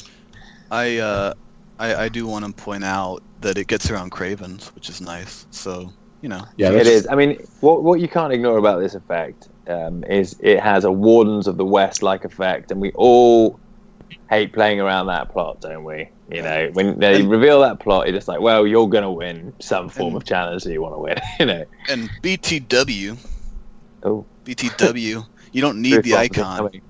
No, you don't need the icon. So Catelyn, core Catelyn, can just hang out in the military challenge, make it so that you can't do put to the swords, you can't do. Yeah. Yeah. But a lot of a Shit lot of like this, a lot of the start decks that were playing uh, Catelyn that needed an effect like this uh, for a turn in an aggro meta We're using the plot, and we're all paying for Syrio anyway. Yeah, So, So I, I don't know. cheaper. I, I'm There's- saying it's a good card. Increase the cost to two, and make it that you can do it for any challenge type. Uh, Nah, Fuck that.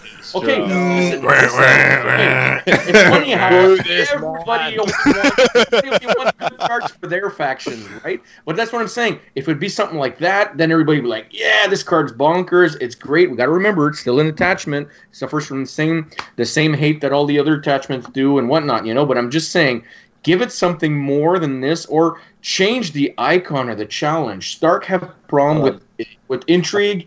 I, I don't know. It's it's yeah, not good. intrigue would have been Um, better, but they're not an intriguing faction. They're not. They're- they're not not. good with. They're not good. a With, big Also, there's jump one thing. There's one thing no one's mentioned with this card. There is definitely room for sneakiness here. You pay. It's Yes. got the lady effect of moving it for gold. So, let's say you put ice on I don't know a chud with a power icon, and your opponent's like, "What?" You know, it's they forget about it. It totally spins them out, and then you've if you don't summer, see that summer- coming, then fuck you. yeah. hey, people miss stuff. Like you know, like you can get tunnel vision in games. You can be focusing on one thing. You can have threats somewhere else. You know, I'm just saying that the, the fact that you can move it around. What? You know, people sometimes people look at that gold and they'll be like, "Oh, maybe he's got a, a- an event he wants to play. Maybe he's saving it for nightmares," and they'll just miss the fact that you can move the walls for The gold. fact You that know, you have ice on I- Jeyne Poole. Dan, I, I too, I saw Jeyne Poole. I too enjoy playing bad players. It happens. the the, uh, the the the one thing we haven't mentioned yet is that Core Summer is a great card. Mm. Yeah. yes. You, you use it to go dig out a Bran, or you dig out a Arya, or you dig out a Sansa, or whatever. How, how long does Core Summer stick around once they've done that? He doesn't, I but ev- doesn't, every yeah. that plays one of them. Yeah, Yeah, yeah. every so Stark you can have one one of each so- summer. You know, once one gets discarded, you, know, you know. Yeah. I don't, I don't you, actually you see could that. As do a, that. It's just a matter of you know, you don't want to you don't want to be unable to get your brand because this is attached to somebody. You know, I, I don't know. I, I think that like it, it's it doesn't suffer the same problems as other cards that have two copies, like Aemon. Like it's really hard to get the second Aemon into your deck because core Aemon's so great. That this doesn't have that problem, but it is kind of it's it's kind of a, a that's one of the first cards you put into a Stark deck in a lot of cases. Just one copy of Summer, just to to dig into your pile whenever you need to for that. copy look. of Summer, copy of Grey Wind, and Time for Wolves. Never, you can never go wrong with that little holy Yeah. trinity of cards. But then, yeah, but, but because Time of Time for Wolves exists, mm-hmm. Yeah. you don't really have to worry about playing this attachment. You can be like, well, I know I can't play the attachment until I've used Time for Wolves to go get Summer and get my brand back. You know, I don't really see an issue with the whole running one of each sort of thing. And you don't even have to play the Summer. The main issue with this Summer is is it is it worth a slot in your deck? Yeah, that's the question, and, and the answer to that is I don't fucking know. I don't play Stark. Nah, it's I not. don't- it's I- not I'm not sure. it. I The think- I real- think the real combo is just the. Catelyn. It's, if it's yeah. all for core Catelyn, it's not worth it. And I think that's what the the biggest use that people are going to see is is you know getting her to um, block any other triggers, and it's not worth it if you're going to put one card in just to work with another single card. It's Mm. We're going around in circles. It's a tricky card in a faction that doesn't play tricky cards. They play safe cards. They cancel your tricks. They're efficient and they're fast. Yeah. Going around in a It's in the wrong faction. In the square. You're right. All right, on to the uh, next one. alright. Targaryen. Wait, wait, wait, wait. Fine, fine. Who gets this? Dan, you get this. That's me. Rise from the ashes. Yes. And everybody will be happy about this one probably. It's a Targaryen card. 5 cost, military and power icon, 10 strength. Dothraki honor. Am I reading the right card? Is that Yeah. what you're laughing Yeah. at? Yeah, yeah, Yeah, you're good. No, no, just uh, it's a funny card. Dothraki honor guard, which is non-unique, non-loyal. Traits are army, Dothraki guard, no attachments, and the text says Dothraki honor guard gets minus one strength for each card in your hand. Day. Well, I think this is a pretty good card. um, Targaryen players, they generally like to play with slightly smaller hands. I don't know. I mean, obviously, like you're you're punished by this card for draw. You know, so if you've got draw in your deck, which every deck does want, you know, you don't want to be like, oh, sweet, I'm not gonna put any draw in my deck because I've got this fucking lit ten strength army. You know. I, I hear be- top decking is very exhilarating. yeah, but yeah, we've all been games where you've got you've you've ended up lagging behind and you're sweating a bit and you've gone into top deck mode and then all of a sudden you just absolutely beast this guy in and you're feeling a lot safer after that. you know, I, I think he's I think he's uh, a great card. I I've only just seen its no attachments, uh, which I guess makes it Doesn't- probably better. But you know, this is almost one of those cards. You know, there are certain cards where you're like, would I milk my own card? you know, would I You put nightmares your own card. Yeah, I I've- would I've- nightmares this guy on attack. But Yeah, Yeah. why the hell not? I nightmares the Yoran Hound once. That was fun. To stop him bouncing back at at I, I, I yeah. that was really fun. Um, I like But- nightmaresing the hound after they Harrenhal him in. That's one of my favorite plays. Oh yeah, no, that's a good one. Um, but yeah, no, this this car is just awesome. You're, you're essentially you're probably gonna have, you know, assuming unless you've just done a counting Copper's turn, in which case you're probably not going to play this guy anyway because you not, might may not be able to afford it, or it may not just be the right thing. Um, Slavers Bay Port, you can afford anything. Yeah, I actually do want to say it's, it's insane how much Econ Targ have now. Like that, like, I just played a game versus Darren for uh, coming on this cast tonight, and he had um, he had seven or eight gold every turn. He had two sla- he had Slavers Bay Port, Beggar King, you know, uh, the fucking reducers, Rose Roads. I was just like, I just couldn't keep up with it. Yeah, it was nuts. I'm actually a bit worried about the economy situation in this game. If it continues to get to a point where it just snowballs and snowballs, um, it might become a problem. Anyway, that's getting off topic. Great. Focus Hall. on the car. Huh?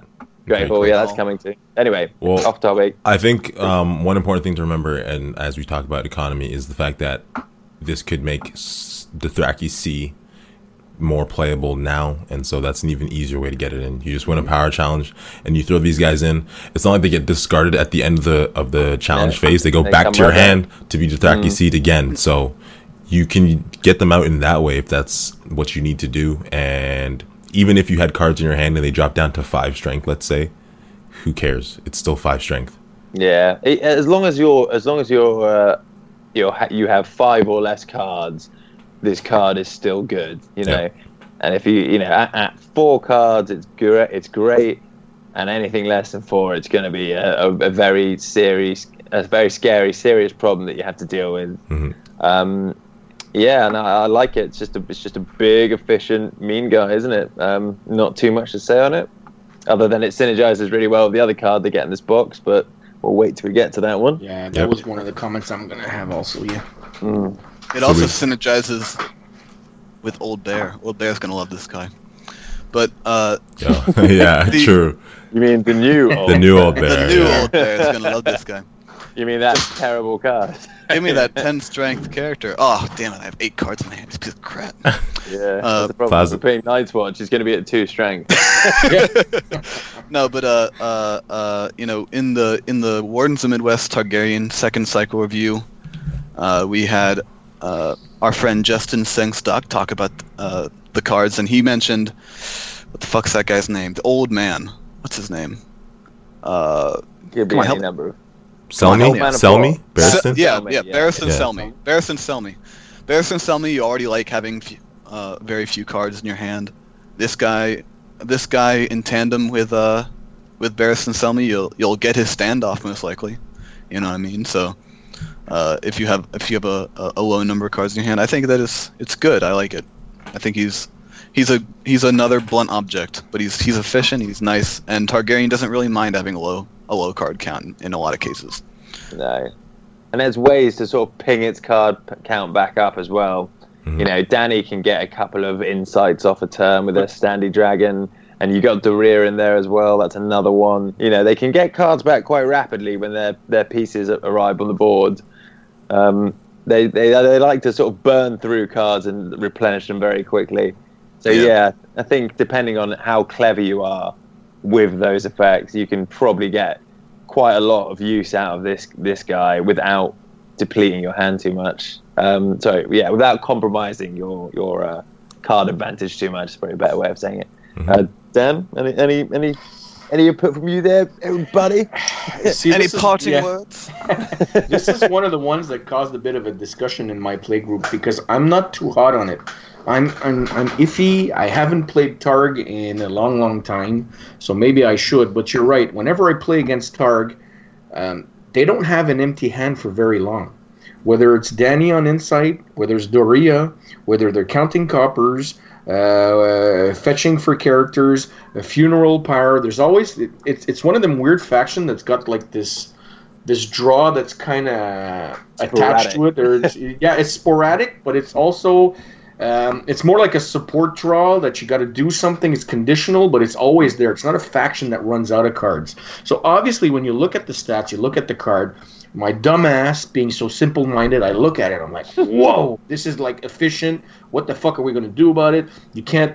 And it's not like the other armies where it's unique, so you could just tears Tears of Lys it away or, or anything like that, right? But at the same time, it almost feels like you're penalizing yourself for playing smart and actually having cards in hand, right? or you you want this guy to be awesome. You're gonna practically empty your hand. Next thing you know, your opponent valors mm-hmm. Yeah. because you want this guy. I don't know. It, to me, and everybody keeps telling me in my play group, yeah, but this card with the other card, but this card with the other card that's coming up, and it's like, but you don't understand. They're they're not necessarily a tandem. Yes, one of them facilitates the other one, but the next card is actually great without this. Mhm. So the next card is fantastic. So the let's jump into the next card. Yeah. Yeah. So I don't know. It's an awesome card. I need to fiddle around with Targ. I need to go back to Targ and see, but the next one, oh, I'm excited All about right, and, and here it is, and and who gets to read it? The Me, next this. You, baby. Wesley. Yeah, buddy. Me. Plaza Um, Pride. the Plaza of Pride. It's uh, the second plaza that Targaryen have got. I uh, hope they continue with plazas. Uh, it's a one-cost location. Uh, it's Asta portraited, and it reads: "Action, kneel the Plaza of Pride, and discard a card from your hand to choose and stand a character with printed cost X or lower. X is higher. three higher than the printed cost of the discarded card." So at the very least, at the very worst case scenario, you can stand a card that's four cost. That's oh. that's what I that's what I get from this. Unless it's a zero cost event, then you stand. Unless it's a zero cost event, but you- you're probably not discarding a zero. Yeah, that's what I'm gonna say. You're probably not discarding.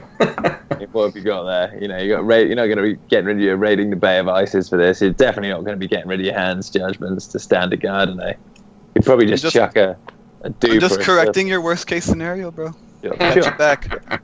I got you. but it's it's very very powerful and it's not it's non loyal as well. So this is going to be this this actually gives a bit of life to the the dragon banner, which is uh, actually one of the crappier banners in the game at the minute. You know, um, I remember when Ryan had to play a stupid Martell Dragon charity deck, which he didn't get What- to choose. What Um, was the banner of the NA champ at Gen Con? banner dragon? yeah, what? Oh, it was. Oh shit, Yeah. my bad. It was. I, it- Yeah, I was- I was trying dragon is a dead build, man. I was trying to help you prove your point, but I failed. But di- Yeah. different meta, different deck though. He was Oh, using remember- the, the when- aggro stuff. when Mirri was good and you couldn't just banner her off the board next turn because there was Yeah. literally no way of saving her other than her own duplicates, which you never drew into because they don't really have very good draw. Blah, You know, two can play that game, bro. Dragon Banner is crap at the minute because Oh, is that is that true, bro? yeah, this makes it better though. This and the army make it a lot better. yes. Yeah, you know, I, I, I anyway, it's not my turn to discuss this card. It's a Shomar. It's a Shomar. Um, as Dan said, I think that this card is great even without having to play the Dothraki honor guard. um, as far as jank goes, my my jank for this was to play this with with Greyjoy, and then make Shocking. and make. Uh, Real, but, real but- but listen, but listen, guys, listen. And then it would make playing ours is the old way reasonable because you drop ours is the old way for four, Just use it to stand Euron. and then you can stand all the sevens and you're good to go. So I think this is fantastic. I love this card. It's great. All you need, all you need to do is include a couple of these. Three of ours is the old way for sure. Which basically serves as fuel for it. And then you're Shomar ready has a really bad habit of giving awful advice about cards like this podcast. Like, He comes Play up the- with the word.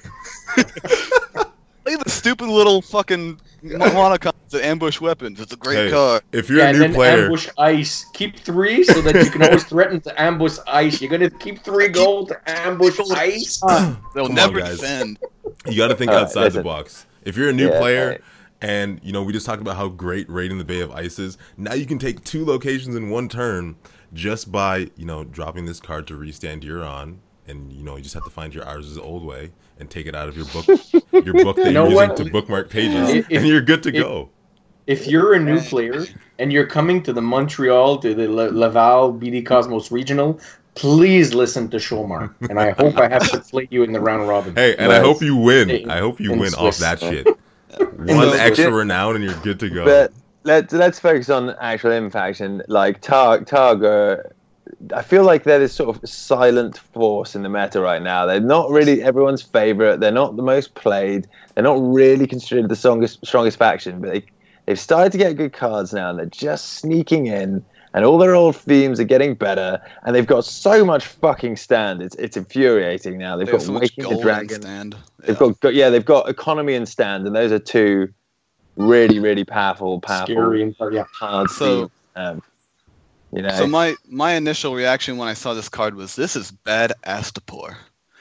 Uh, that was that was a dud. I'm sorry about that one. Anyway, um, I the first th- the first thing I actually thought was that I might want to run Night's Watch Dragon because of this card because Yes. uh, Baratheon's such a big problem, and I know I just made fun of Shomar for slotting it into his faction, but I just did the same thing. Yeah, But, but, you, uh, it's, it's it's a different combo though, and it's in a different faction. Yeah, it, you know, Night's Watch's biggest weakness obviously is Baratheon kneel, and this would be a really easy way to uh, to to assuage that problem. So I don't, I don't know. I, that, that's my that's my take on it. It's good. To, it's good against Baratheon. and I fucking hate Baratheon. So what would your other ten Targaryen banner cards be in your Night's Watch fealty deck? No, Oh. sorry, your Night's Watch wall deck that was running Banner Dragon. oh, I'd only need nine others. First of I all, see you'd have this. This is a three of them. Boom, boom. are you Yeah. kidding? wow, why not for the cost? Yeah, I'd I'd replace Castle Black with this card. I think. I And you know what's great? Yeah, that's fair enough. Actually, Yeah, I mean, okay, I play a lot of Destiny. Okay. And one of the fun things in Destiny is your cards have two purposes. You can actually play them and pay for them, or you can always discard them to re-roll the fucking dice because it's a dice mechanic and Yeah. it kind of helps stabilize your dice. So you're getting two abilities out of card. See, that's why I'm I'm I'm not as keen on the army as I am on this because this actually helps you and gives you something for playing smart, keeping cards in hand, and helps you if you're drawing well or if you're playing well. So if you're playing this in a banner in a faction that draws a lot, whether it be Night's Watch, Hmm. Tyrell, any faction where you're drawing and you're making decisions and you're converting these cards into using them for a different effect, it's a smart play. And if you got this as a three of, you can always chuck it, and then it says, "Oh, three higher than the printed cost." You could actually use this on a four cost character. yeah, it's, Yeah. it's, just the have dupe ranging itself. cards. So right then and there. So so see, this is great design. This is a smart play. If you're slotting in for the the stand tech in a faction that's got a lot of draw. Yeah. And that's just relating one game to the to, from to the next. When I saw this, I thought of Destiny, and there's so many cards. Sometimes, oh, we already have this or this or this. Who cares? You're drawing into them. You're you're you're getting rid of the stuff you don't want. You're chucking it to this card. So that's why I believe that this card does not need to work with the army, whereas people are kind of telling me it works the other way around. But you're right. I could see it in Night's Watch. If you're going for a stand build in Night's Watch and you want to stand, this Illyrio, whatever is their next stand tech. Yeah, Brilliant. they got loads of it, man. A lot of You can- You can run a fourth set of one costers. Eh, that'd be nice. nice. Um, yeah, it's it's probably the standout card of the box for some. I don't know if I'd go that far, but it's. Well, I know a lot you of just people- went that None- far. Non, I've- I've heard maybe it non said. Knights I've heard it watch cards. Yeah, of non Knights watch yeah, cards, maybe. yeah, Yeah. Out, out of non-eyes watch Yeah, cards. uh, of, of, of factioned cards, I would say it's one of the best. Yeah. With, Yeah, With Mario, Seaworth, and Raiding the Bay of Ice, I think this is Eh, one of the sure. three or four best factioned cards. And you Okay. wait till Astapor and uh, and Grey Worm come out, and you'll be seeing a lot of Targ around. May I will be running Lay Siege in all of my decks for that bullshit. Fuck. Yeah, I, I could definitely see that. Um, anyway, on to Jon Fossoway. Who's going to do Jon Fossoway? He does sound like kind of a prick, doesn't he? He's so boring. Yeah. There's a there's a there's a footballer from the 80s here called John Fashanu, and um, none of you will abs- none of you will get the reference. Nope. There's I know very British comedy called Day Today that ridiculed John Fashanu with his name, and they sounded it sounded like John Fashanu. And I just look at this guy and I think of that. He's he's always going to be John Fossilway for me. You know? Actually, I think this card say, is. I think this card is me, right? Because uh, Yes. Davey is the last one. So we got Sir Jon Fossoway. It's Tyrell, uh, four cost military and intrigue with four strength.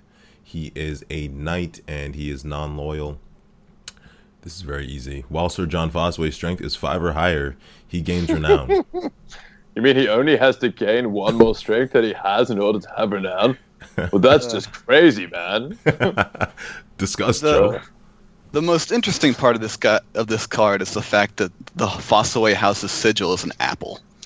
I mean, honestly, the the text itself is so mind-numbingly boring. Oh, it is, Uh, isn't it? This is a really boring card. This is the driest card in this entire box. It's just like, oh, like, four for four, two icons, and whenever I pump him, he gets renown. Great. yeah. fantastic. What you may not know about this card, though, Joe, is that it has not one but two icons, and occasionally, yeah, when you enter into a scenario, let's say as a Tyrell player, when I don't know, they have a lot of strength pumps, for example, and you can actually make his strength exceed its printed strength, so he goes up to you know five, six, maybe even nine in a crossing build if you're going right out there. Do do what Tyrell happens then is he gets renown, Joe, and Do- that do- helps you win games. Do Tyrell cards? Do they have pumps? Do they have strength pumps of any kind? I, I hear it's a thing. I mean, Uh, I can't be sure. couple. I mean, uh, okay. I mean, if you say, uh, hey, if you say so, I You know, hands up. You up. know- whatever you say. you know what Do we makes even this, do we have to even have to spend loads? Sorry, go on, go on, Dan. Carry, carry on. you know what makes this card better? I don't know his name. Him saying there I'm- are no men There, like there's me. There's no men like me. Yeah. I mean, I guess. Yeah, for the one. Yeah, no, no, you're right. I mean, it's a good card. It's an efficient card. It's a Tyrell card. It's a one of in Tyrell decks. Move on. Move on. Excellent, the honey wine. Fossoway. Let's go, Joe. Yeah, mm, honey The for money. the honey wine. All right, here we It's a non-loyal House Tyrell location, two cost.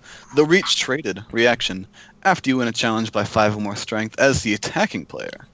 The honey wine gains one power. Dan. so Again, boring. more of the same. Yeah. Good card, boring card. The Strength matters is a theme that I'm happy they're bringing back for Tyrell because it's a faction identity. But okay, we're just making Tyrell faster, and it's, it's that's it.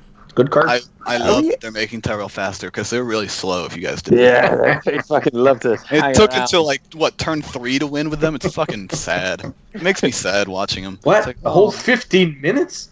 I know it's a whole 15 minutes to win with this faction. Can we, can we just go over how I actually like worryingly strong Tyrell are as faction now? I mean, like you know, the whole top four of Batala was Tyrell decks. I three of which were the same deck. They were all Tyrell Crossing. There were three Tyrell Crossing and a Tyrell uh, Night's Watch deck, which was actually just a, I think, a false banner uh, wall deck. Um, and yeah, that's that's that speaks volumes to me. You know, Mhm. this this sort of shit like Randyll. There's so much redundancy for Randyll now that you have to be building your deck really, really stupidly if you can't get at least two two renown on him a turn. Yeah, if you can't get yeah, both of his stands off and you can be in two challenges, you know, you're doing something wrong. And I know I can't I can't speak about it because I'm Swan 60, but they are getting another location later on in this in this cycle, which is more strength pump. Um, so there's more redundancy coming. Um, I love You know. how I love how Dan people tell him secrets and he just says, "I know a secret, but I'm not going to tell you the secret." no. Completely defeating the purpose of this a fucking secret. I, I, I, I never reveal who my sources. A magician never reveals. can- this. But, you know, Can, can I be Captain Obvious again? sure, Sure. please do. you know what this is? Welcome to the meta swing. We mentioned it in the last in part one, right? One of the ways you beat the clock decks is you go rush. Mm-hmm. Maybe we're starting to see that rush is going to become something. And when all these Tyrell decks, all these Stark decks, a bunch of crossing decks start coming out, the meta is going to switch. That's what's going to win. We're going to have to adjust our play style. We're going. to I agree that it's a scary build because right now none of my decks are really equipped to deal with it. We played a GNK uh, two weeks ago, three weeks ago. I was playing Barrakraken. My fucking Barrakraken is a stupid ass fast Barrakraken. And I was playing against Tyrell Stark, and I couldn't even keep up with him. And that, that was my only loss. The guy went 4 and 0. So, it, so this is where the meta is going. We're going to have to adjust. Well, I don't know if it's this where we're going, but I'm, I'm guessing, right? Because how do you No, attack it, it is. It is. The, the stall decks have been a thing for so long now. Everyone's fucking pissed off Exactly. having to get stalled out, and uh, everyone's naturally gravitating towards rush decks. And obviously, this card slots right in along. It's like it's kind of like another. It's Street of the Sisters, isn't it? It really reminds me of. You pay an extra gold for it, but you don't have to kneel your faction cards. But it's essentially the same trigger, And and, you you're still theoretically do it more than once. Yeah. Yes. Oh yeah, no, you you can And- do it. But if you're winning more than fucking one challenge by five every single and like on a turn, it's like, gee, It was it was already. What the fuck are you doing? yeah, yeah. good- what is your play. what is your opponent even doing? What is their game plan? exactly. Um, yeah, I don't know. I, I, I, I think there's quite a few factions that could probably build quite good rush builds now. Joe, I'm actually going to talk to one with uh, talk about one with you in private after this podcast because this is actually giving me an idea. But um, anyway, secret, secret tech. But All yeah, right. Uh, Alright, onto move on. Rattle Shirt. onto Dan the is neutral card. Dan is the master of secrets. Rattle Shirt. Matt, whose This is turn me. Uh, It's me, isn't it? Thirty nine. Yep. Yeah. yeah, it is. Yeah, I jotted them down. Me. Yep. All right, so we have a our first neutral character, six cost, military and power, Is he? called Rattle Shirt. Oh, there you go. Oh, Is he what? Are you No, no, okay, good, you're Dan? good. Yeah, I'm okay. there you go. Hello. Yeah, Yeah, you're good. carry, Hello? carry on, mate. Yeah. Carry on. You're all good. So I said, so I said unique. His name uh, Rattle Shirt. He has the trait Wildling, obviously. And text box says while Rattle Shirt is attacking alone, each character without attachments cannot be declared as a defender. You want me to read the flavor text, or shall we move on today? We can go on. You can read the flavor text. Go on. you, you make him. You'll probably make him sound very friendly with your accent, though. Did Yeah, say French? he'll be so I'll he'll be so polite. friendly, a friendly Wildling. Um, That's what I'll you boil the flesh are. off of you and make. okay, I can't anymore. I'm laughing. um, yeah, this card. I'll blow the flesh off you, buddy. And I'll make a blow Bernie from your ribs, friend. I'll chop your teeth to cast me runes, guy. yeah, And eat and eat me oaten porridge from your skull, buddy. yeah. That's Um, terrifyingly I friendly. I don't. I, I I've mixed feelings about this card. I think he looks very very solid. I think Greyjoy probably quite like him. Um, he's got a few glaring problems though. Um, the fact that he is a wildling only, so he's got no, he's not a lord or anything. You can't put bodyguards on him. He's going to be difficult to save, um, and he's expensive as well. He is very good if you want to force through some uh, win by five triggers, run a post challenges. Um, yeah, I don't know. I, he's, he's probably quite like a little solid auxiliary one of. hmm I don't know if you're prob- I don't know if you're running this guy at three. You know, if if you lose if you lose your if you put him down early and then he gets valid or something, and then you've got two more dead copies of him in your hand, you're probably going to be a bit pissed off. I sort of see him going into into the kind of yeah unopposed or win by five Greyjoy decks where you've got extra sort of saves on on the table like Iron Mines, and you can you know make make them last a bit longer. Um, but yeah, they've they've got so much good stuff in their decks anyway that he's in most factions really he's going to be struggling for a slot, isn't he? You know, he's good. He's a good card, but I don't know. I, I'm not. I'm not 100% there with him, you know? And also the fact that Bodyguard exists is, and very, very popular right now as well, might I add, is a bit of a fucking problem for him. You know, if this was back in the Halcyon days of Cycle 1, where basically the only attachments you were seeing were milks, then yeah, great. This this guy would be awesome. Um, but I don't know. Yeah, he's not he's not really cutting the mustard for me at the minute. I don't think. Small.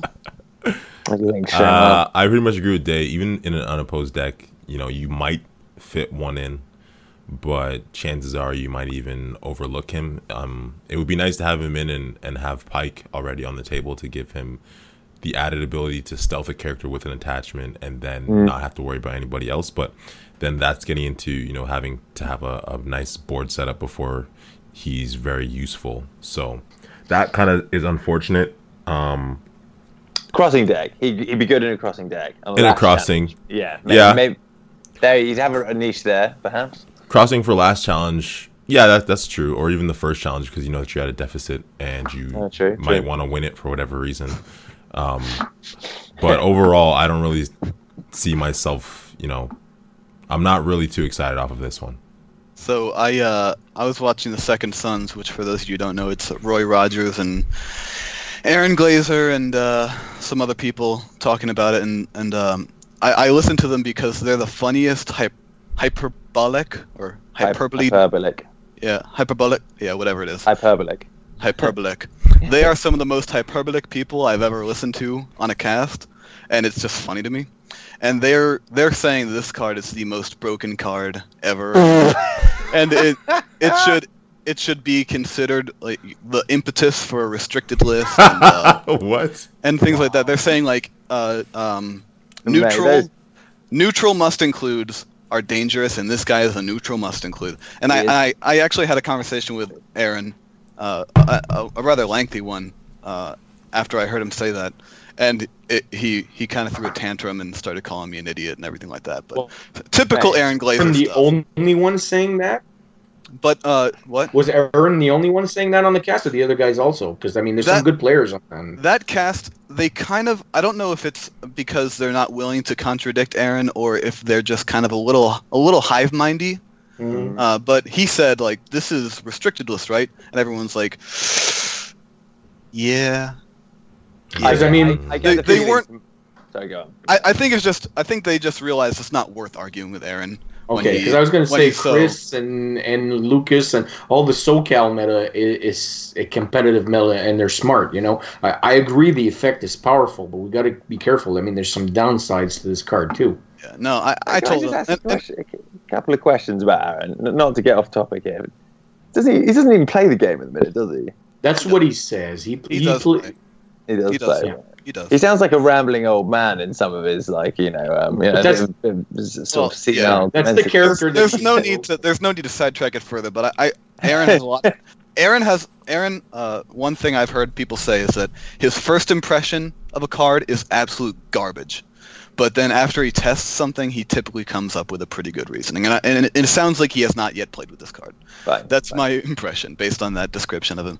And it, it, it's true because uh, you know fish whiskers people were saying that like this is basically just a fish whisker so you don't need a winter plot Mm. um, and then you know shit like nightmares him milk him craven him yeah. uh, Yeah. have a fucking attachment bodyguard like you said Anything him. practice blades are very com- Anything, yeah. yeah Um, so just, I mean, the crown attachments that that Tyrell liked. Every faction has a beggar king. You know, that Targa running attachments. You know, Uh, So attachments uh, are But- pretty widespread and pretty. there's not well, there's not a lot there's not a ton of positive attachments but there are enough that i don't think this guy gets out of control Bodyguard, bodyguard, bodyguard, bodyguard Yeah. in every fucking deck. There's bodyguard. I'm sorry, he's just not.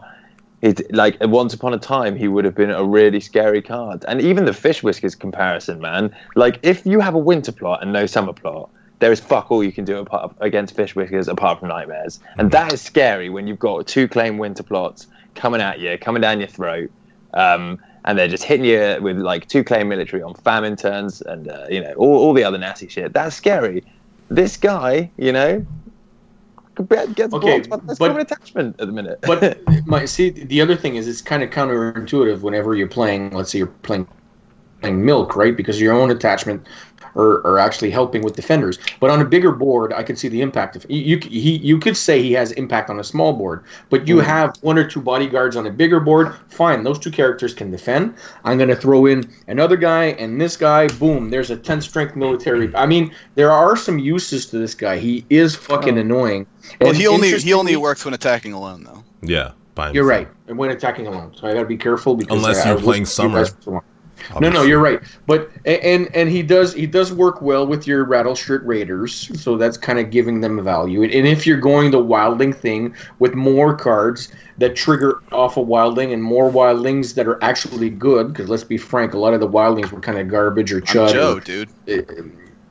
okay, you could be Joe. I'll be Frank. Eh, we'll have Day and we'll have Shomar. So it depends, right? I mean, there's use to him, especially if you're going the ro- the wildling route.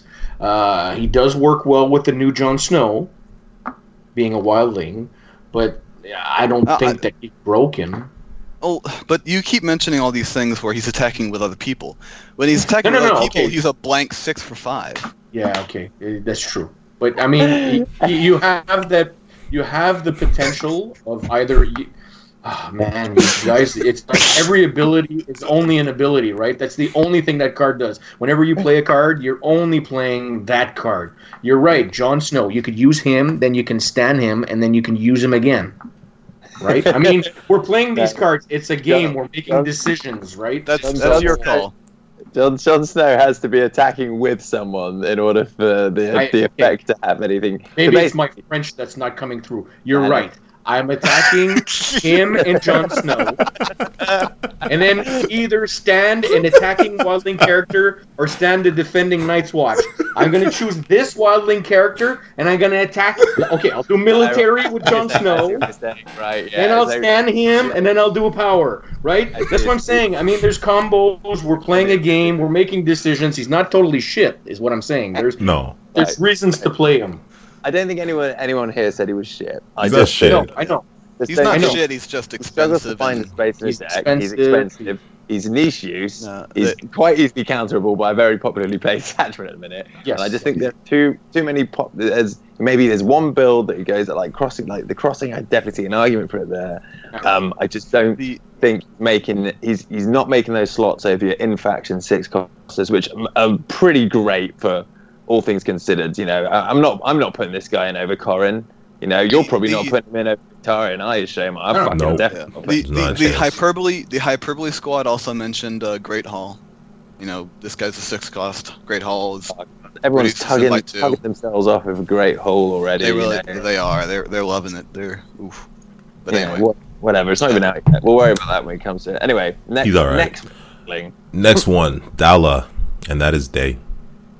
Um, okay, so Dalla is a five cost wildling with uh, intrigue and power icons, strength three, uh, wildling traded, obviously. God, we have so many cards left.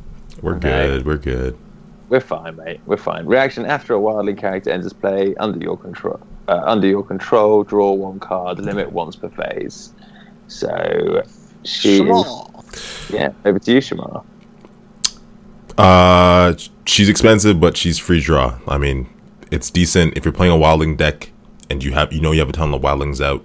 Then fantastic. You're not gonna play her in like a deck that's just running three wildling scouts because she costs too much. You're not gonna get her effect off. So what's the point? I don't know. It opens up the idea of playing the wildling decks because now we have a whole slew of them. So I mean, I like that that aspect of it. But um, in the grand scheme of things, is she going to be very useful? Probably not. She's um, yeah, she's I, quite uh, niche, isn't she? I saw I saw some people comparing her to Littlefinger. I think that's pretty apt. Yeah, hmm she's Just, she's a little uh, finger that lasts more than a turn. and he comes out much easier with Yeah. a noble. Being, being a lord, yeah, but Yeah, but then then this doesn't get the, the gold and everything like that. But it's just draw draw off of a, a relatively good body. Uh, By the, I think this is one of the best. I think this is probably the best Bicon you can ask for, an intrigue power. You know, I uh, Five three though. Grant. because it, Yeah, it five helps, three is not it helps factions that actually need that. Yeah, yeah. But the, the two icons and it's neutral draw. I mean, Yeah. And she Every- she, every- she she triggers herself. she when does comes work off play. of herself. Yeah. Yeah. and and most of you guys don't play Lannister, but almost maybe not every, but almost many of the Lannister decks are playing Littlefinger right now because Lannister's one weakness is well, actually she helps with two, right? She's got the power icon, and Lannister doesn't draw very well. No, this actually, Dan. Do you know what? That's that's quite insightful of you there. Um, I think this character. No, no, no. It's a really. It happens. point. It happens. I, you know? I was looking. I was looking at this character, and I was thinking, um, A you know, broken oh, clock, God. right? No, I was just thinking, fucking. Uh, oh, ma- everyone's gonna like think this is. Oh, this this is great. This is the card we've been waiting for to, to make Mance Rayder finally good. And I think Mance is shit personally, but um, and I don't think this card makes How many. dare you? Um, but I was thinking, you know, who, how else can you cons- consistently get wildlings in multiple phases, and what faction can do that? And yeah, it's Lannister, the Harrenhal bollocks. So yeah, that's a, it's a totally, totally Well, fair. she's not a. Lannister character, right?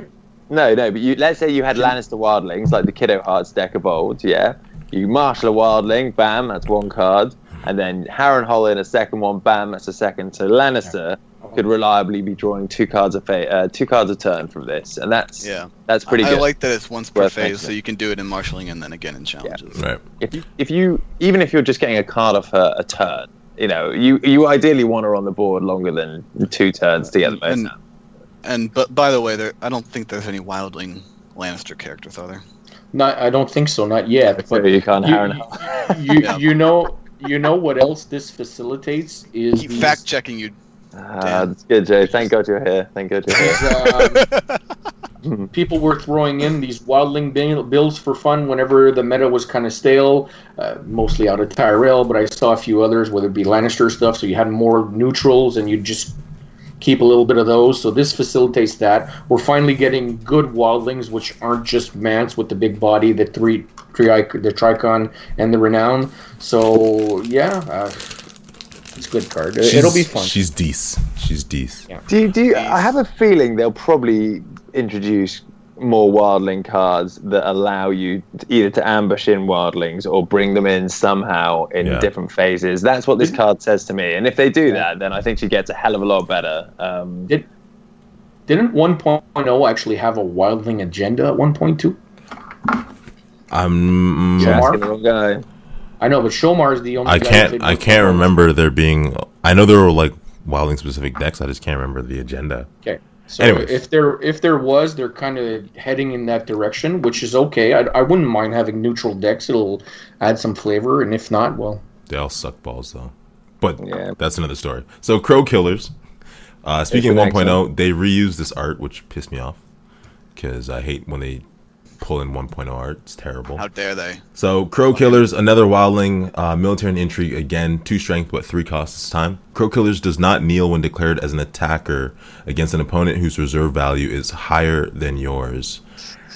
Screw you, Night's Watch. Suck it. Yeah, they're they're they're definitely crow killers. You know, you just do two two standing challenges with uh, Two strength and this lose. guy. You know, it, it works great with uh, retaliation because you got four reserve on that plot, and uh, you know, it's, it's nice. Yeah. I mean, You're not winning the challenge. pretty awkward cost slot, isn't it? This guy. He's, The, he's- the he's- cost slot is garbage, yeah, but Mm, and he's and, if you're and- if you're running a lot of two claim plots that have low reserve, it's gonna fit in. Yeah. yeah, yeah. I'd, I'd say that's probably the one, the one kind of deck that goes in. I mean, but wh- how many decks do that now? not many, but it, there's always one that keeps coming back, which is a mini curve uh, two claim plot, and I could see somebody slotting this in. Yeah, the Greyjoy Winter deck that uh, Whamma uses probably likes this card quite a bit. Yeah, no, that uh, no econs for you. Yeah, I guess it does go in there actually. Yeah, my friend, uh, my friend Matt Such, who had a really nasty Greyjoy Winter deck, he'd probably like this as well. Yeah. Uh, yeah, I don't know. It's it's okay. I'm not. It doesn't. It doesn't. Doesn't make me froth at the mouth of excitement. Um, you don't you don't uh you don't cream your jeans over it. I Is that don't. what I'm you're not even saying? wearing, No I'm creamy not jeans. into jeans at the minute. So no, jeans are very much clean after looking at this card. Um, well, they're they're in the closet, right? I mean, I think it's God. You know, I don't. It, spending loads of time on cards like this isn't isn't particularly interesting because you know, s- standard uh, non-kneel is always great. Um, it's just a shame that the body that this is attached to is not the best, but All right. Your, your response is whoop de doo, Basil. it's it's a little Pretty bit much. Pretty much. So on to Frozen Shore then, Mm, and that is to Joe. Uh, neutral location, two cost. The frozen shore, unique. The north trait again. Wonderful trait. Reaction after you win a challenge, kneel the frozen shore to choose and stand one attacking wildly character for each winter plot card revealed. Hmm. I love stand.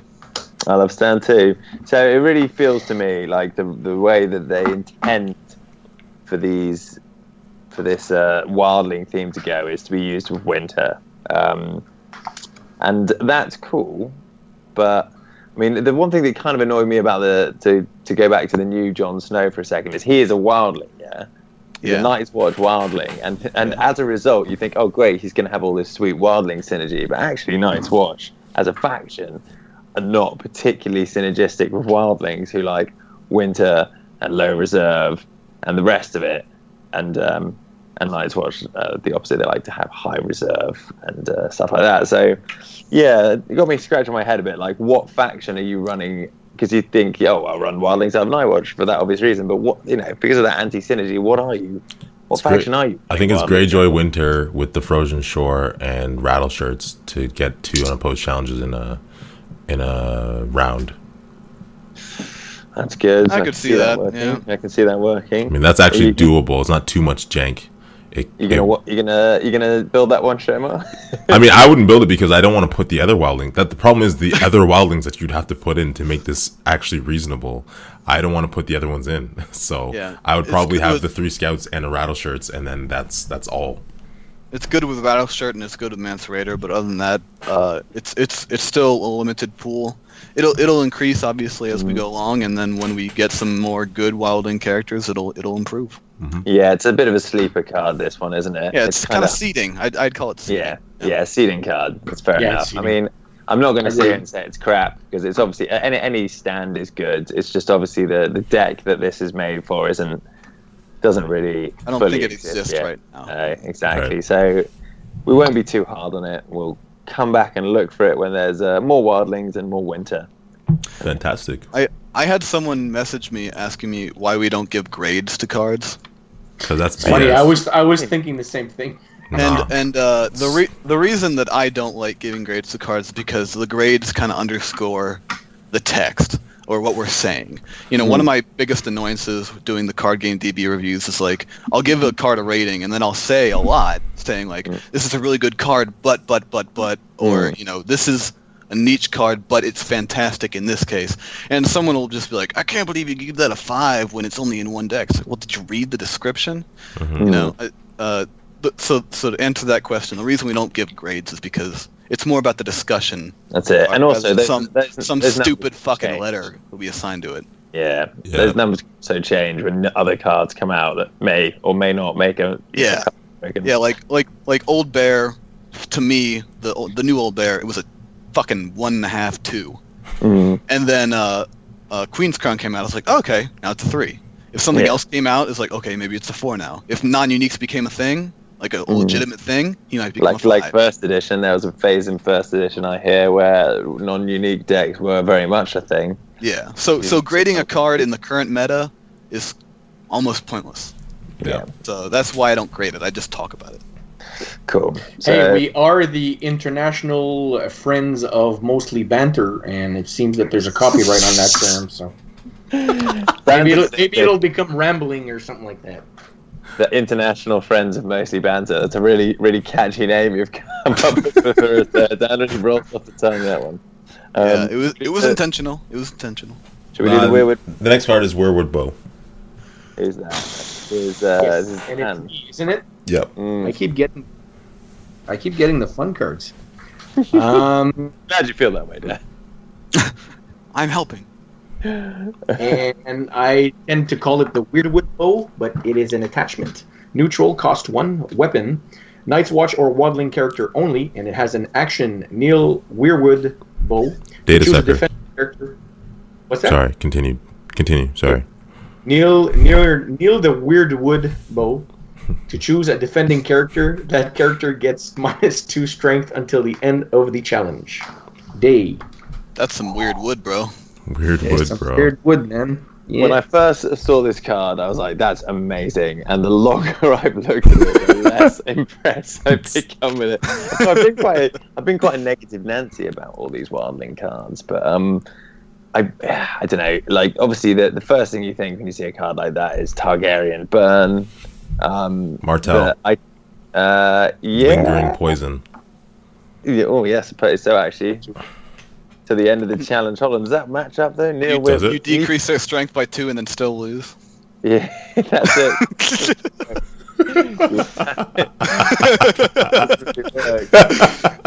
Shank. Whoa, shit. That seems that seems a bit dumb. I mean, my first maybe maybe Targ Watch. You put this on the new Jon Snow, uh, you know, and then some dragons are involved somehow in Daenerys. But then I was like, fuck, that's so much money and so much shit you're putting in your deck just to try and like validate some use out of this card. Um, I don't know. Uh, the the biggest use I see for this is maybe win by five triggers if we're talking like how it's supposed to be intended to be used, you know. But That's going to be the most common, I think. yeah, I mean, It's just a reverse strength buff. if you want to run Wildling Targaryen, then be my guest and prove me wrong and show me that this build is what you were waiting for. But you've got Grey Worm coming in a couple of packs time. Yeah, and, and Astapor. It's like, and are you really gonna, Astapor. you really gonna fuck with this card? Yeah, you really gonna bother? I don't know. It, I, if, again, I'm not really sure why it exists at the minute. I'm not sure what what the point of it is. I think Dan dropped.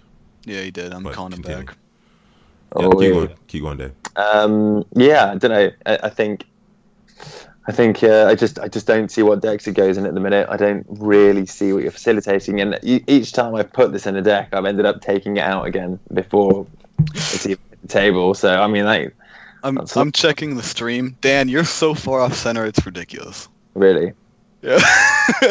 It just it messed up. now it's even worse. oh Jesus. Yeah, because he got dropped from the call, so we need his his pitcher just shifted Oh. everything. Oh, now you're in the you're now you're in the bottom right. Yeah. everything just got shifted because Dan because bounced. Dan dropped. That's, Oh that's- dear. All right, so you're working on this. Does anyone else have anything to say about the Weirwood bow? Uh, I think it's I think it's genuinely un, uninteresting. Um, like you said, Targ Watch is good. Targ Wildling is fine. Uh, but I don't think you're going to bother with it. At the end of the day, you're not going to really care all that much. Um, No, this isn't the this isn't an attachment that you see across the table and sort of start quaking in your boots over. You, you think that's going to be a slight nuisance, you know, and uh, you have to what is it, you have to kneel it. So yeah, you, you only get one use out of it. Really, it's not like a persistent if- thing. if there were no Targ cards, or if there are no burn cards on the horizon, I'd say this is a pretty good card. Because you know they they got Dracarys and then like Dragon Sight and then like Daenerys' favor, and it was just Mm. like kind of bullshit burn cards. Mm. uh, after Dracarys, and like target players were like, "Give us something that we can actually use, please." All right, And- we'll give you a wildling bow. yeah, well, we'll give you a wildling bow. So you know, then then this was spoiled, and everyone's like, "Oh, Targ, Targ's, we can finally do this. We can do a Targ deck." And then they spoiled uh, Astapor and uh, Grey Worm. They're like, "Well, fuck this bow. Throw this bow out of here. I don't need this shit anymore." So uh, it, it'll it'll it might see play for a couple weeks in Targ, but once those other cards come out, people are just gonna, yeah, no, I not agree. gonna play with it. Ugh, I Um, agree. Next, Scaling the wall. scaling the wall. That's right. Now this this is uh who, who's reading this one? Uh, I guess this is me, isn't it? Because Dan well Dan read the last one. Yep. Um, Scaling the Wall is a one cost neutral event reaction after you win a challenge in which you control an attacking wildling character. Choose a non limited location controlled by the losing opponent and return that location to its owner's hand. Uh, this is actually a good card. I like this one. Um, I'm glad they're putting more location hate into the game because we we really need it at this minute in time. We've only got Greyjoy, basically, as the location hate faction. I and uh, the outside of that, you've got what, Frozen Solid and Stark. You've got Put to the Torch. Hmm. You know, there's not really a huge wealth of options when it comes to dealing with locations. And the one plot you can put in your deck Political to deal with disaster. it is fucking. It's a disaster, isn't it? It's a fucking So terrible bad. plot. it's so bad. The reserve is crap. The initiative is crap. The gold is middling. You know. Um, so yeah, I'm happy. I'm happy that they've they've made this card. The weakest the weakest thing about this card is the fact you need a wildling to trigger it. But Yeah, we got Yeah. Dan back. Hey Dan, we're just talking about Hey. scaling the wall now. Just to bring Yeah, it. sorry, sorry about that, guys. Seems I had a bad connection.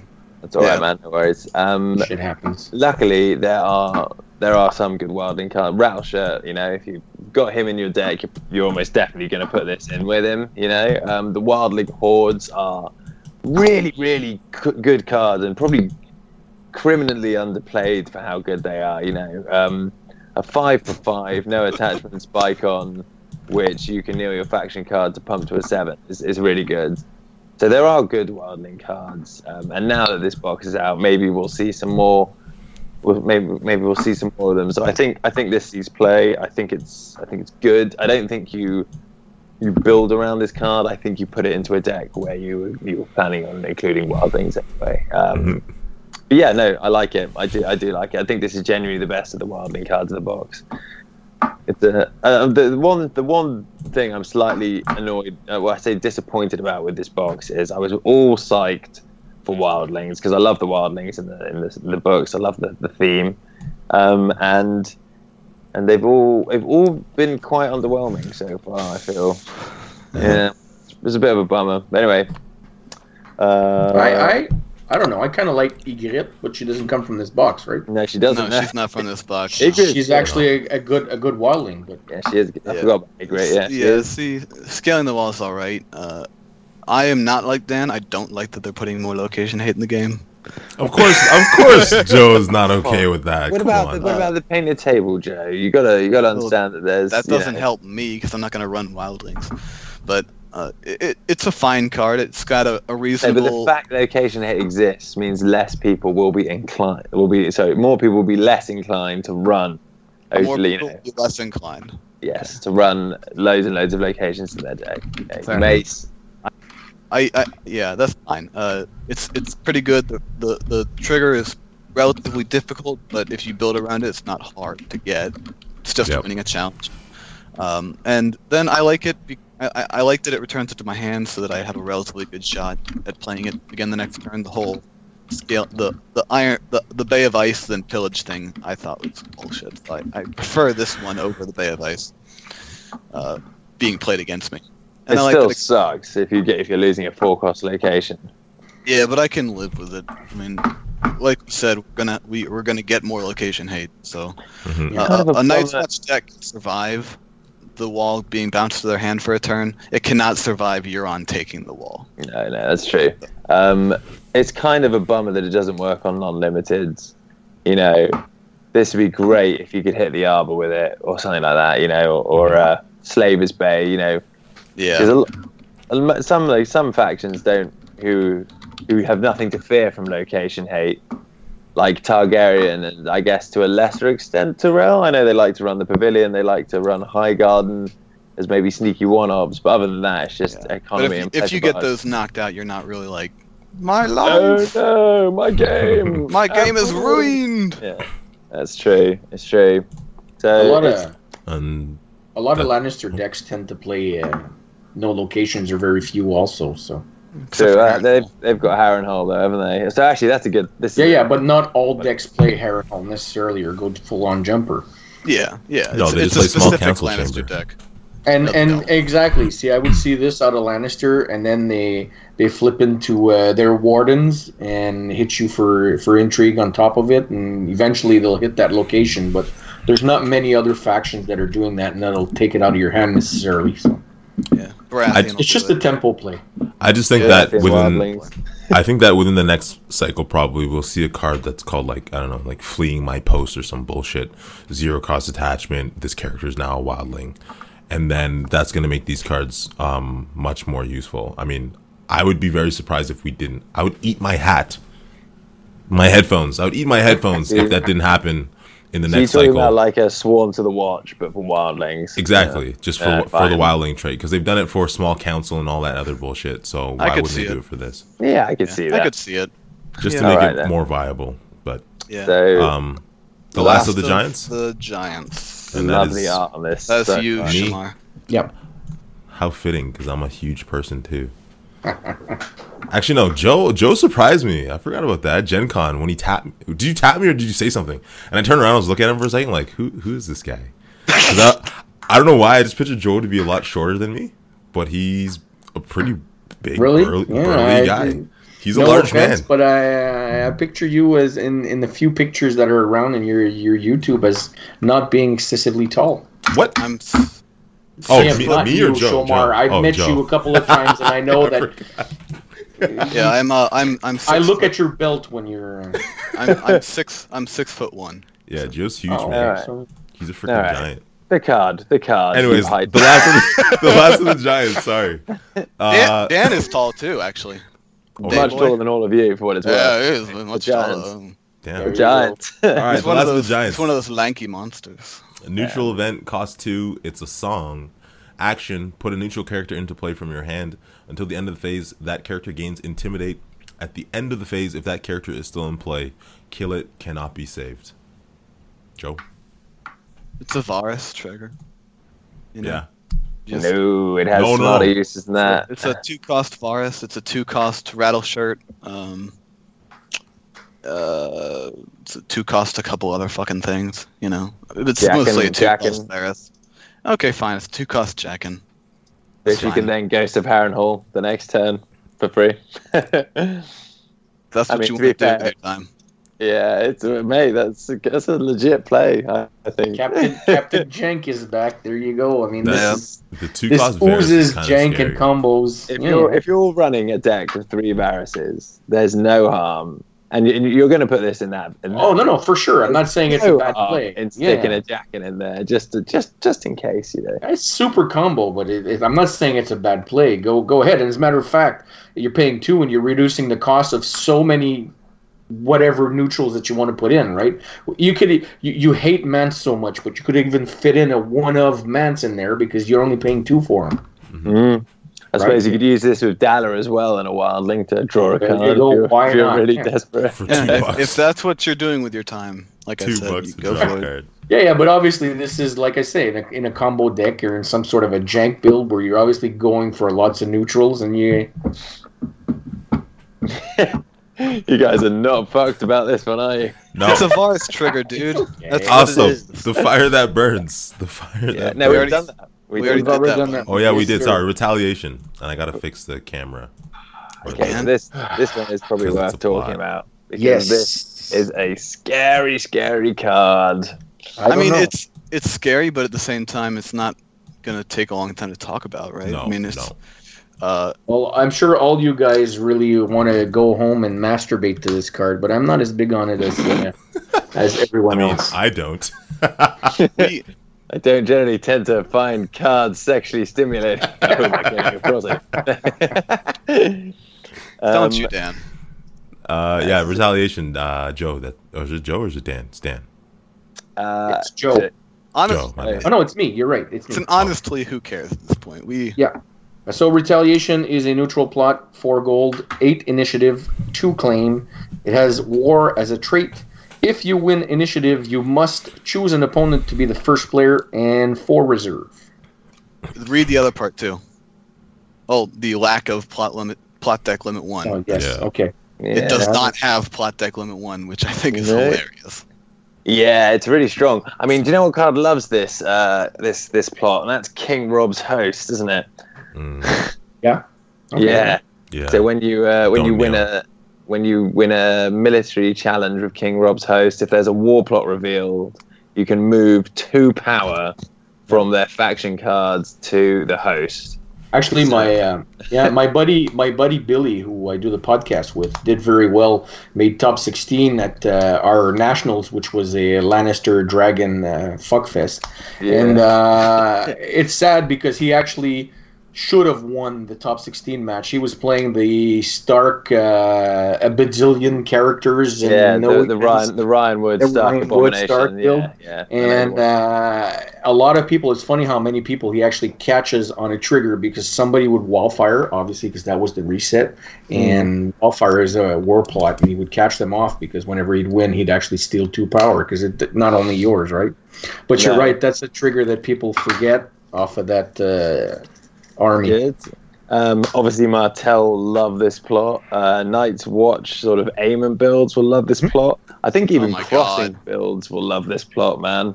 Oh, Any- any crossing plots are gonna love it. Yeah, any deck with stand will love this plot.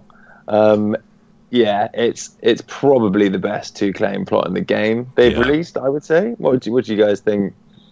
Well, the the, the thing about the two claim plots is is that they had, you know, three reserve, full reserve, or sorry, three initiative, four initiative, you know, two initiative. It's like you were probably your opponent was probably winning initiative, and they could decide if it was better for you to go first or second most of the time. Yeah, This card, this is the first non sneak attack two claim plot that actually has a good, reasonable shot of winning initiative. And yeah, you have to go second, but I like I've said before, going second is the best part of this game. Yeah.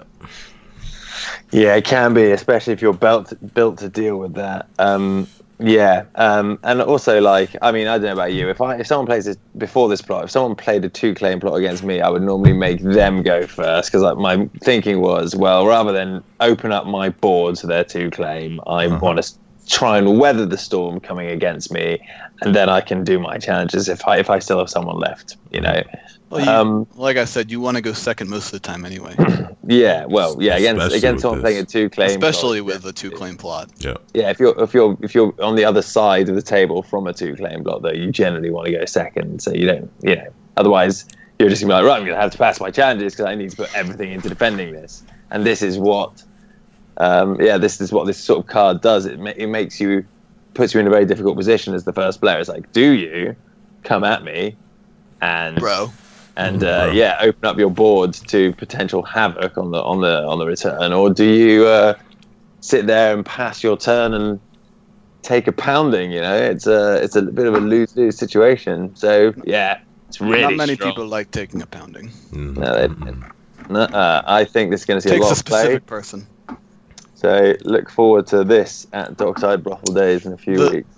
The one thing I will say about this card is I feel like it's going to be put into a lot of decks really early on, so you're going to see like a retaliation on a retaliation several times in a row, Yeah. Mm. and it'll kind of lose its effect uh, of, of winning initiative because it's like it'll, then it'll become down to who has the least amount of power, but uh, or the most King's Roads.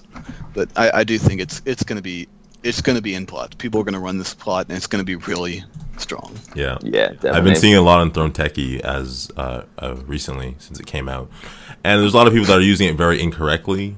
Um, That's exactly where I was going to go. that's where I'm. That's what I'm happy to see is I, I play a player and they just throw it down because they think that it's godlike and have no idea when to actually use it, and then it works out in my favor. But I think when it comes down to players using it properly, it's going to be very scary. Um, it's very scary. I saw it in one of those half hand decks. Yeah, just- Oh. yeah, it'll they be really good in a half hand deck. It was so Yeah. ridiculous. It was. I just. I wanted to cry at my desk. Um, but yeah. So I think this is a really good plot, and it's also a plot that was in 1.0 as well, and it was Can you can you just describe briefly when you say using it incorrectly what what it was that they were doing? That, When I say it, using it incorrectly, I mean using it at a time when you're not going to win the challenge to get that two claim off. So I played a guy, Right. he dropped it, he made me the first player. I was like, okay. I went with Asha and I just uh, power stealth. She stands, then I pass, and then he lost every challenge that he did, and then that was that was it. We moved to the next round. So Oh, I came I see. on So you top. played it too early, basically. Yeah, at, Right. a, at a time He where he played had, it when he was unable to force something. yeah, where he had Right, okay. nothing that he could do to ever get two claim on any of the challenges. So it was, it was a I waste. got you, pal. I got you. That's great. Um, okay, well, yeah. So that gets four thumbs up from all of us. Um, Whisper next, campaign. Next, next plot then. Whisper Oh, campaign. oh, oh, oh, it doesn't get four thumbs up from me, but okay. I, Okay. I don't matter. I don't have the star powers. It's so D. Shut up, Dad. It's D's. Whisper campaign. Who is it? Damn. No, I'm kidding. Um, okay, yeah. So Whisper campaign is a neutral. I said they're all neutral, aren't they? It's a four gold, four initiative, one claim plot. Scheme trait, so you can put in a Castamere deck, though I'm not sure you would. And it reads force reaction after a character with an intrigue icon enters play. Kneel it, and also it plot deck limit one and reserve of six. I like how they limit You this. you don't want people running two of these. No, Yeah. And no um, compared to retaliation, we, you can have two retaliations, but not two whisper campaigns. We're not Nope. crazy. Um, Um, that's really funny um, that you just pointed that out. Uh, this is kind of like a hard counterplot for some factions and a complete waste of a plot slot against others, isn't it? yeah. If you play this against uh, maybe Greyjoy or Stark, um, even Night's Watch to a degree, maybe. You know, I think. Barra, certain decks. Yeah. Barra. Or you just run Game of Thrones. Yeah. Yeah. I mean, Unless you're really You gotta- worried about ambush, I guess. I think this might be better than Game of Thrones. I don't know. I get a feeling this is probably a little. You know, you're putting this in a deck. Let's say you you've got this in a Queen Cersei deck. You know, you're going to be feeling pretty smug when you play this one, and you know your opponent's playing a deck with way less intrigue than you. I mean, this works on stuff like Nymeria as well, man. She doesn't have an intrigue icon, you know. Um, it's, it's, it's I don't know I don't know how good it is as a plot. I think the problem this plot has is it's probably going to be fighting for space with lots of other better plots. I But think the it's the Absolutely. deck. the deck that would have used it most, the Rains deck, can't use it as a as a primary plot. They have to use it in their five their five plot Yeah. sideboard.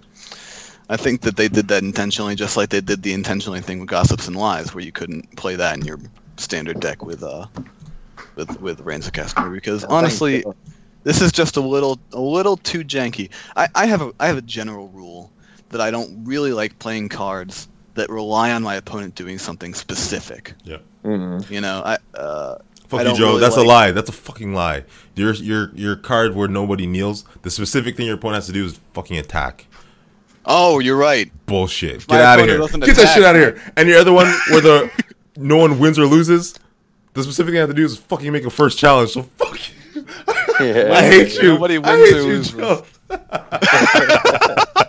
This is Shomar Shomar letting off steam. Shomar finally I'm, breaks. I'm just playing. Sometimes Shamar just calls me in tears, just complaining about how I've traumatized him forever. Remember that time, Joe? Remember that time? Goddamn. Remember that time you did this to me? You put you put Old Bear's Raven on Old Bear, and then, Right, Shomar. and then you you defended the wall with him. um, anyway, Anyway, do you have anything to say about this, Dan? Dan, up in the corner. I do not. All I do right. not. Not this one. Called I into had a little bit more to say about the last one. But Oh, sorry, Dan. all right. Bye. the one that said you weren't you weren't jacking off to it, so we assumed you Yes. had limited amounts to say. That's all right. Let's, Called into service. the service. next one's actually interesting. Is that me? Uh, yes. Uh, two gold, zero initiative, one claim. Called into service. It's a kingdom and has six reserve. When revealed, reveal the top card of your deck. If it is a character, put it into play. If it is a non-character card, draw it and gain two gold. This card is hilarious. Continue, Joe. It's uh, it's it's really good with Tyrell. I'll say that much. You know, you Bear and the Maiden Fair off so you can get the best fucking guy on top of your deck. hmm Assuming he's him. in his top five. Yeah. Assuming he's in the top five, yeah, yeah. Um, worst case scenario, it's a card draw and a four zero one plot, which isn't awful. It's why not. could why couldn't this card get like two initiative? I- Is it that? I mean, it's an interesting effect. It'll fit in certain janky decks, but I mean, it's not that OP, right? I'm I'm looking at it and I'm like, oh man, It's zero not. initiative. It's not, but it'd be balls if, let's say, you fucking played Tywin and then won initiative and then did bullshit after that. So just to But there's there's a you're right that there's a lot of cards that have one initiative, but li- Mhm. even two. There's a lot of two initiative out there, Blood- and look at Blood of the Dragon, man. That has two initiative. You know, I mean, why doesn't this have two? it should have some initiative. I agree. At least you know if you want to give it a reason and you i mean are they creating plots so that we don't play them or are they creating plots so that we play them and we have options? I love the effect. I like that it's a kingdom although it's not as relevant as it was. Uh, the reserve is okay but i don't know. Why so low initiative? That. I tell you what, if if someone uh, if someone played this and you were playing Terrell with their uh, pulling the strings deck, uh, pulling the strings plot, you'd be over the fucking moon. there you go if you, someone played this, and you, you'd be like, You're like, oh, this is fantastic. Yeah, I'm gonna I'm gonna copy called into service. I'm gonna get a free character, which I've definitely tutored for uh, to Yeah. make sure it is the right character, and then I'm gonna get my five gold and two initiative on top. Yeah. But Yeah. outside of outside of setting your deck up, I don't know if this is all that great. no. Um, because you know you you do have to reveal the card.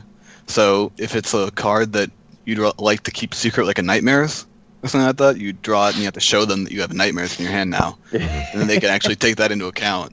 Mhm. Uh, and all you got uh, was all you got was four gold out of it. So Four Uh, gold, no initiative, yeah, no initiative, four gold, and you know it's just yeah, Yeah. and, uh, and I- a, not so secret nightmares anymore. Yeah. not so secret nightmares. Uh, Wasn't wasn't somebody also on your article review mentioning this in a, a typical uh, banter slash bitter bridge uh, deck could be cool also because odds are you're just doubling up on that effect and so again is these fun decks that you're not necessarily expecting to win but that can and I, the the plot will see play I, I don't know if it's top ten or Yeah. tier one play but it'll see play Yeah. It, it it has high upside, but it has a, a low ce- a low floor. It could Yeah. just be a complete wiping garbage card. But You could, uh, yeah, the banter bridge decks could be, could be, yeah, it could be does quite good. does anyone still play the Ryan Wood monstrosity deck?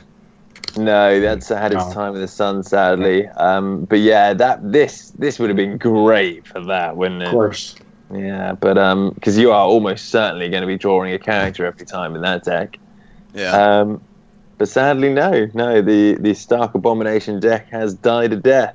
Yeah, I, I haven't seen it, so it's a powerful deck but it's a fucking boring deck Yeah, it's it's not the most exciting. Just do challenges and pump the strength up with the castle. And I mean, Both it, it's it post. survived it survived the wildfire, but I, I don't know how well it would do with valor, right? Mm. I don't know. I don't know. Anyways, Well, the next card is up, and it's the White Shadows. Ooh, who's Danny boy. Go nuts. It's me. Oh my goodness me. The White Shadows say five gold, two initiative, one claim.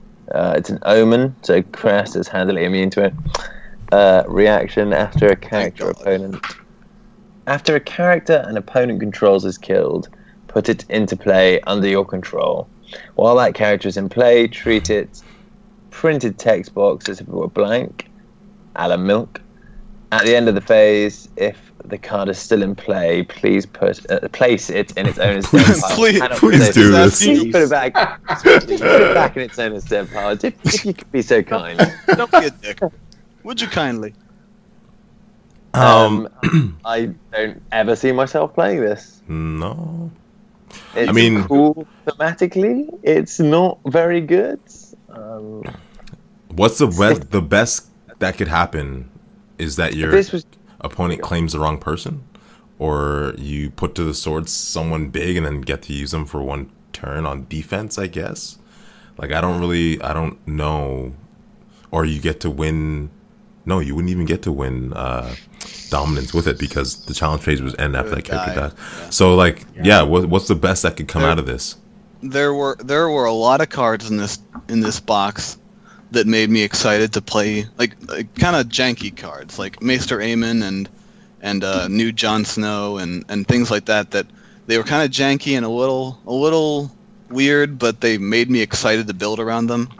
This is a weird janky thing that I'm not interested in building around at all. Yeah. This I can And- actually see. I can see t- one use for this. If you know Valor is coming, yeah, and you think, uh, you know, if I'm able to get some of their characters on my side of the board on the Valor term, and they have zero claim, I might be able to use But but some no, of their. because Hold plot on, why- plot phase why ends. you- plot phase Yeah, ends and then they go. Yeah, oh the god, phase it's is only to the end of the gone. phase. Yeah, it's stupid. Yeah. It sucks. It's oh my god, that's just terrible. okay, no, in that, in that case, disregard what I'm saying. Yeah, this is terrible. Um, uh, the one thing that might have made it playable was the winter trait, but they didn't see fit to. Yeah, Put for some reason they I- I didn't was feel the thinking the need to same give it thing, winter yeah. trade. Yeah, they've got the White looks- Walkers on there. And looks pretty wintry wintry. yeah. The fire that burns is a winter card, but this didn't make the cut. yeah, It would have been too strong if it were a winter card. It's a nice balmy non-winter plot. Um, summer plot actually. It's, it's great. Yeah, no, not great. Um, I, I don't know. I don't. I, normally, I, I can be quite pragmatic with cards and sort of try and imagine a situation where you put this in the deck, but there is no way I'm using one of my seven valuable plot spaces for this. Nope. This really situational effect. That's crap. It's pretty trash. Move on. I think. Unless Dan has something to say, Dan. Nothing. not for this garbage. Perfect. Uh, Name Name day day. twenty. garbage. So, name day 20. I think we, sk- we skipped Dan, so Dan, this is you. Go for it. Is it? Is it? Yep. Um, name day again a neutral plot. Five gold, four initiative, one claim. This has the summer trait and a reaction after you win a challenge in which a knight character you control is attacking or defending alone. Choose a lord or lady character you control and have it gain one power. It has five reserve. Jeez. Works Do you know with what my goes- Flowers. Tyro. Mate. Oh, mate, do you know what card this this loves? Fucking Dan and mine's favorite card, isn't it? It's a. there are no men like me. Made for this plot. Right. They don't Yeah. kneel. They win Right. alone. Lady Sansa's rose too for the extra power. This is like a Tyrell crossing, beautiful, synergistic plot, and If just you're adds to the running- other plots. If you're running this, I sure hope you're running Lady sends of the Rose too, because that's Yeah. the only time then. Get the max max swing. You might as well go for the max swing. This this goes straight in Ryan Wood's Batala deck, the Tyrell crossing with summer plots and three Robar Royces and the rest of it. Because it's a summer plot, isn't it? So you're Yep. getting your Yeah. Robar trigger on it. Um, You've got a gajillion knights in Tyrell anyway. You've got all the strength pump in the world to make sure you can boost it up. And it's just another rush component for that rush deck. So it's definitely going to see some play this one. Oh, it certainly Um, will. Yeah, yeah, for sure. And I like that it's on offense and defense, so Yeah. you can't just own a ch- challenge just to be a dick. Uh, you got to really think about what you're doing on if you're attacking against somebody playing this plot. So you're not just going to be an asshole and throwing the one, the one, uh, the power challenge for one as an ass, and Well, then unless you're an asshole. unless then you're an you ass that wants to lose, yes. That's true. It does. It does But- stop the chum challenge. Let, let me let me ask um, the the the super smart, better brains on this cast and um, Don't say yourself short there, Dan. Thoroughly unbecoming. just just being yeah, just being in character. Um, isn't I it think we jousting? got What's the name? Is isn't a jousting contest or tourney or something like Oh, that? The yeah. other Oh. neutral plot where you can only have one attacking and one defending character. Doesn't that kind? I know I know you're losing the power gain and you don't have the same stats line. But if you want to trigger those events, whether it be uh, all men are fools or uh, winning by so much or winning with only one character, doesn't that plot kind of facilitate that a little bit more than this? This, I- This gives you more power, correct but the other Yeah. one, I, I don't know. I'm just I would take this over jousting contest for sure. The best, the best case scenario is you play this on the turn your opponent plays jousting contest. yeah, I don't think. And I, I guess- haven't seen anyone play jousting contest. I don't, yeah, I don't think it's ever happened. I guess jousting. One of the reasons it's not played is it's not summer, right? I guess Yeah. it's probably not summer traded. Also, like the stats for jousting contest are kind of lame. It's four and three in golden initiative. And three. Um, And it's a it's a war plot, yeah. I, I don't know. I was just trying to think what does this replace, or is there anything similar to this? Because, I mean, it's not extremely exciting, but again, you're right. The fast just get faster, and Mm. it fits right into those decks. So just goes Right. straight in the good old best of deck. Um, yeah, so, I mean, at least at least that's one good seasonal plot. Summer always seems to get the best seasonal plots. Have you noticed that the winter, you know, it has a few good ones. Barring the gates was a nice a nice touch, but Yeah, Mm-hmm. Winter generally on Festival's the nice. whole. And speaking of bad winter plots, that takes us very That's it. very conveniently into our very, last very much that's a segue, yeah. If you uh, if you have one, I know I didn't even intend that either. That was just off the cuff. Dan, king of segways. King of segues. there you go. There's another title. all the titles, all the titles. Are you a Targaryen king there, uh, Dave? I'm king of nothing. Uh, um, right. Oh, and- and this- honor? This obviously has one initiative because you know it'd be garbage if it would have zero. Yeah, no four. Yeah, that was the that was the saving grace. yeah. You really, it's the one initiative that's making me bring this to the table. I'll that. um, who wants to do this one then? Last one, Frozen Expanse. Go for it, Joe. Do it. Take us home. Go on, Joe. Take us Neutral. in. Yeah, neutral plot, income four, initiative of one, claim of one, reserve of six, and you can have two in your deck if you want to. It's No. a winter plot, and each character with strength two or lower cannot stand. There goes me Plaza priding my haunted my uh, old forest hunters. God, I don't. I this this when we discussed this on the uh, the big UK Thrones player group that we're all part of. Um, I I I came out pretty swiftly and I said I thought it was complete shite, and I got a bit of kickback from it, basically like, you know, there's definitely going to be situations in which this is really good, and I was like. It, it completely like it, basically the, the one kind of deck you want to put this plot in yeah is a winter deck and winter decks are generally quite low curb, quite low gold, and uh, and as a low curb, low gold deck, you generally have characters that are two strength or lower, or more, at least more of those characters. So in a winter deck, this actively hurts. Mhm. Um, it probably hurts you more than it's hurting your opponent, and that's why I don't like it. Um, I can imagine someone flipping this plot and being like, "Good luck using your reducers next turn." and you're just there going, okay, valid. We're like, cool. Now no one has any reducers. I sure solved that problem of no one standing back up again. Um, yeah, I don't know. This I kind of was just like many uh we've run out of ideas for now and let's just buy ourselves some time. So here's a plot that does something and it's winter It's- traded. no, let me let me totally just agree say this. I have I I've long Oh, number felt- fifty-two as well.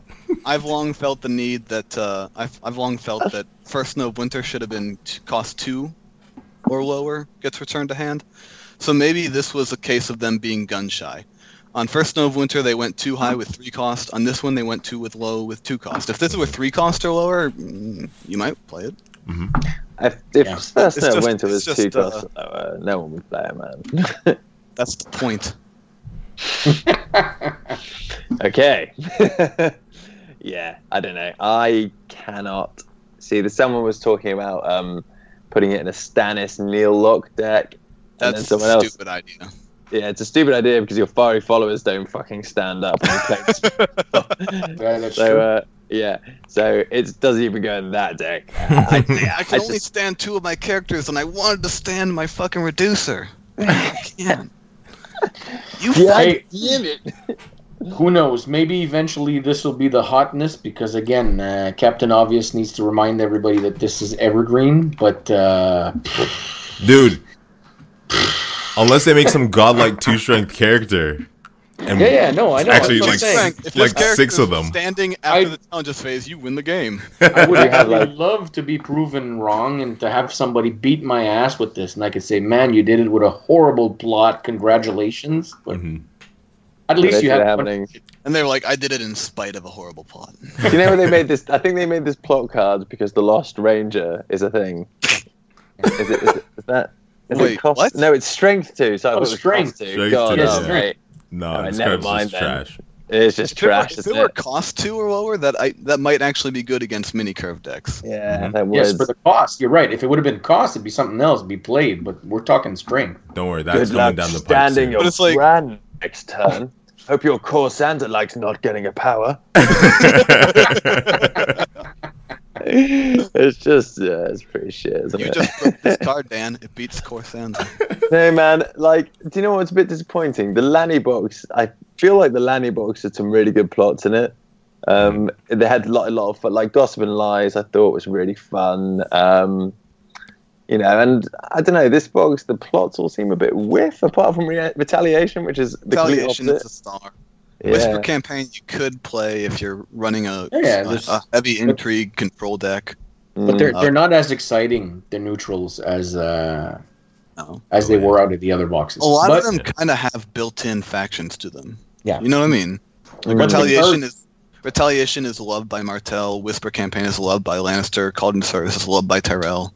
I think everything's love loves retaliation, to be honest. Apart from Dan, of course, but um, you know, most factions. Uh, It must be the French in me. But what's the point in having eight initiative if you can't decide who's got initiative? I understand that there's some certain decks. I understand that there's factions that love it. I'm not saying that it's garbage. I'm just saying I'm not as in love with it as you guys. Because yay, you have initiative, but this one plot is doing one thing. It's not as versatile as other two claims.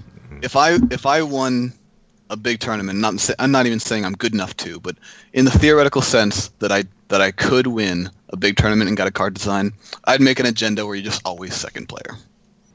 Uh, God. that's your. And that sounds And like you too. and, and you know what? that maybe that's part of the problem of the game. Also, in, in a sense, not part of the problem, but one of the problems. Being you're right. Being second very often, if not almost all the time, which is pretty much the same, um, is better. But there are a few turns. I mean, there there.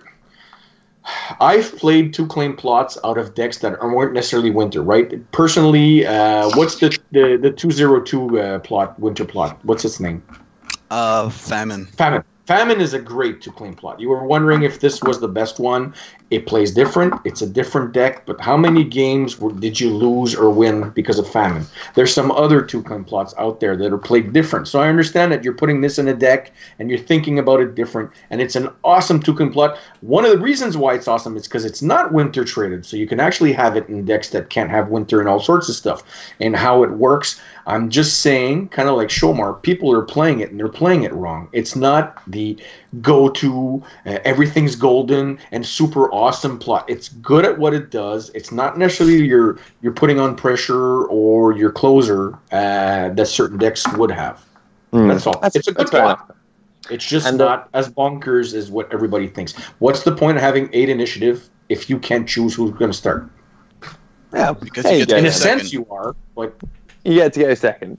Unless you want to go first. Going second with two claim is insane. But you right then and there, I can I can tell I can tell that you always play Night's Watch, and I can tell that you like to play Jank. But we mentioned earlier in the cast uh, when you have in, intimidate. No, no, I know, but I'm just I'm, I'm generalizing and I'm making it simple purposefully. But when you have intimidate on the board, whether and especially if you have two of them, you're playing Robert, you're playing uh, Victarion, or you're playing the Tyrell army, or you know, I mean, there are other decks, there are other ways, and sometimes you want to have that option, and this plot doesn't give it to you. What's the point of having eight uh, initiatives? A guy posted in the live chat. He said, "Hashtag make sure Joe never wins Worlds." nice. I second that. I, think, I think we can all get behind that incentive. And guys, I just want to be careful and say I like the plot, I like what it brings, but I'm not as bonkers as everybody's first and initial reaction. Sure, sure. And and on that note, let's let's close, close this. Off. Yeah, we're good. It, it is very late here. I know, I know. I feel bad for Dan. So we have now finished the entire uh, big box expansion. Watchers on the wall. It's been fantastic. I'm super, super glad that Dan could join us for this, as well as yeah. the other Dan. And I'm super, super glad that Joe continues to come back, uh, despite everything and all the rescheduling issues that we had. It's finally done. I think we did a fantastic job. And if anybody hates how long this is, yeah, go us. we had a lot of fun doing it. Yeah, like, if anyone hates oh, how long this, this is, you don't have to watch fun. it. I'm gonna pat myself on the back. we did, we did great. We Fantastic job, guys. Fantastic job, guys, and I hope that everybody in the uh, the stream enjoyed it. Uh, we got up to another 30 people, so shout out to everyone that that came in and made it through through the whole thing. We yeah. truly, truly appreciate it, and uh, I hope everybody enjoys the crazy combos that they make with this box because it was an interesting. There are a lot of them. Yeah, there are some really interesting fun cards in there. So let us know what you build. Share your lists. That's Spread right. the knowledge. That's right. And that's the guy who does not share his list. Yeah, I do share. I publish all my fucking lists, Joe. I publish them after I win tournaments with them. That's right. That's the way to do it. Uh, all right, guys. You always share again. your tag. Thanks again for everything. Thanks for watching. Everybody have a fantastic night. Take care. Peace out. And until next time. Peace and fucking. This chapter of The Kings in the North has now come to an end. And we thank you for listening to this podcast please follow us on Facebook or at our website www.kingsinthenorth.com. Truth of the Legend and Pixel Land by Kevin MacLeod can be found at incompetech.com, licensed under Creative Commons by Attribution 3.0. Hopefully by now you all drink and you know things.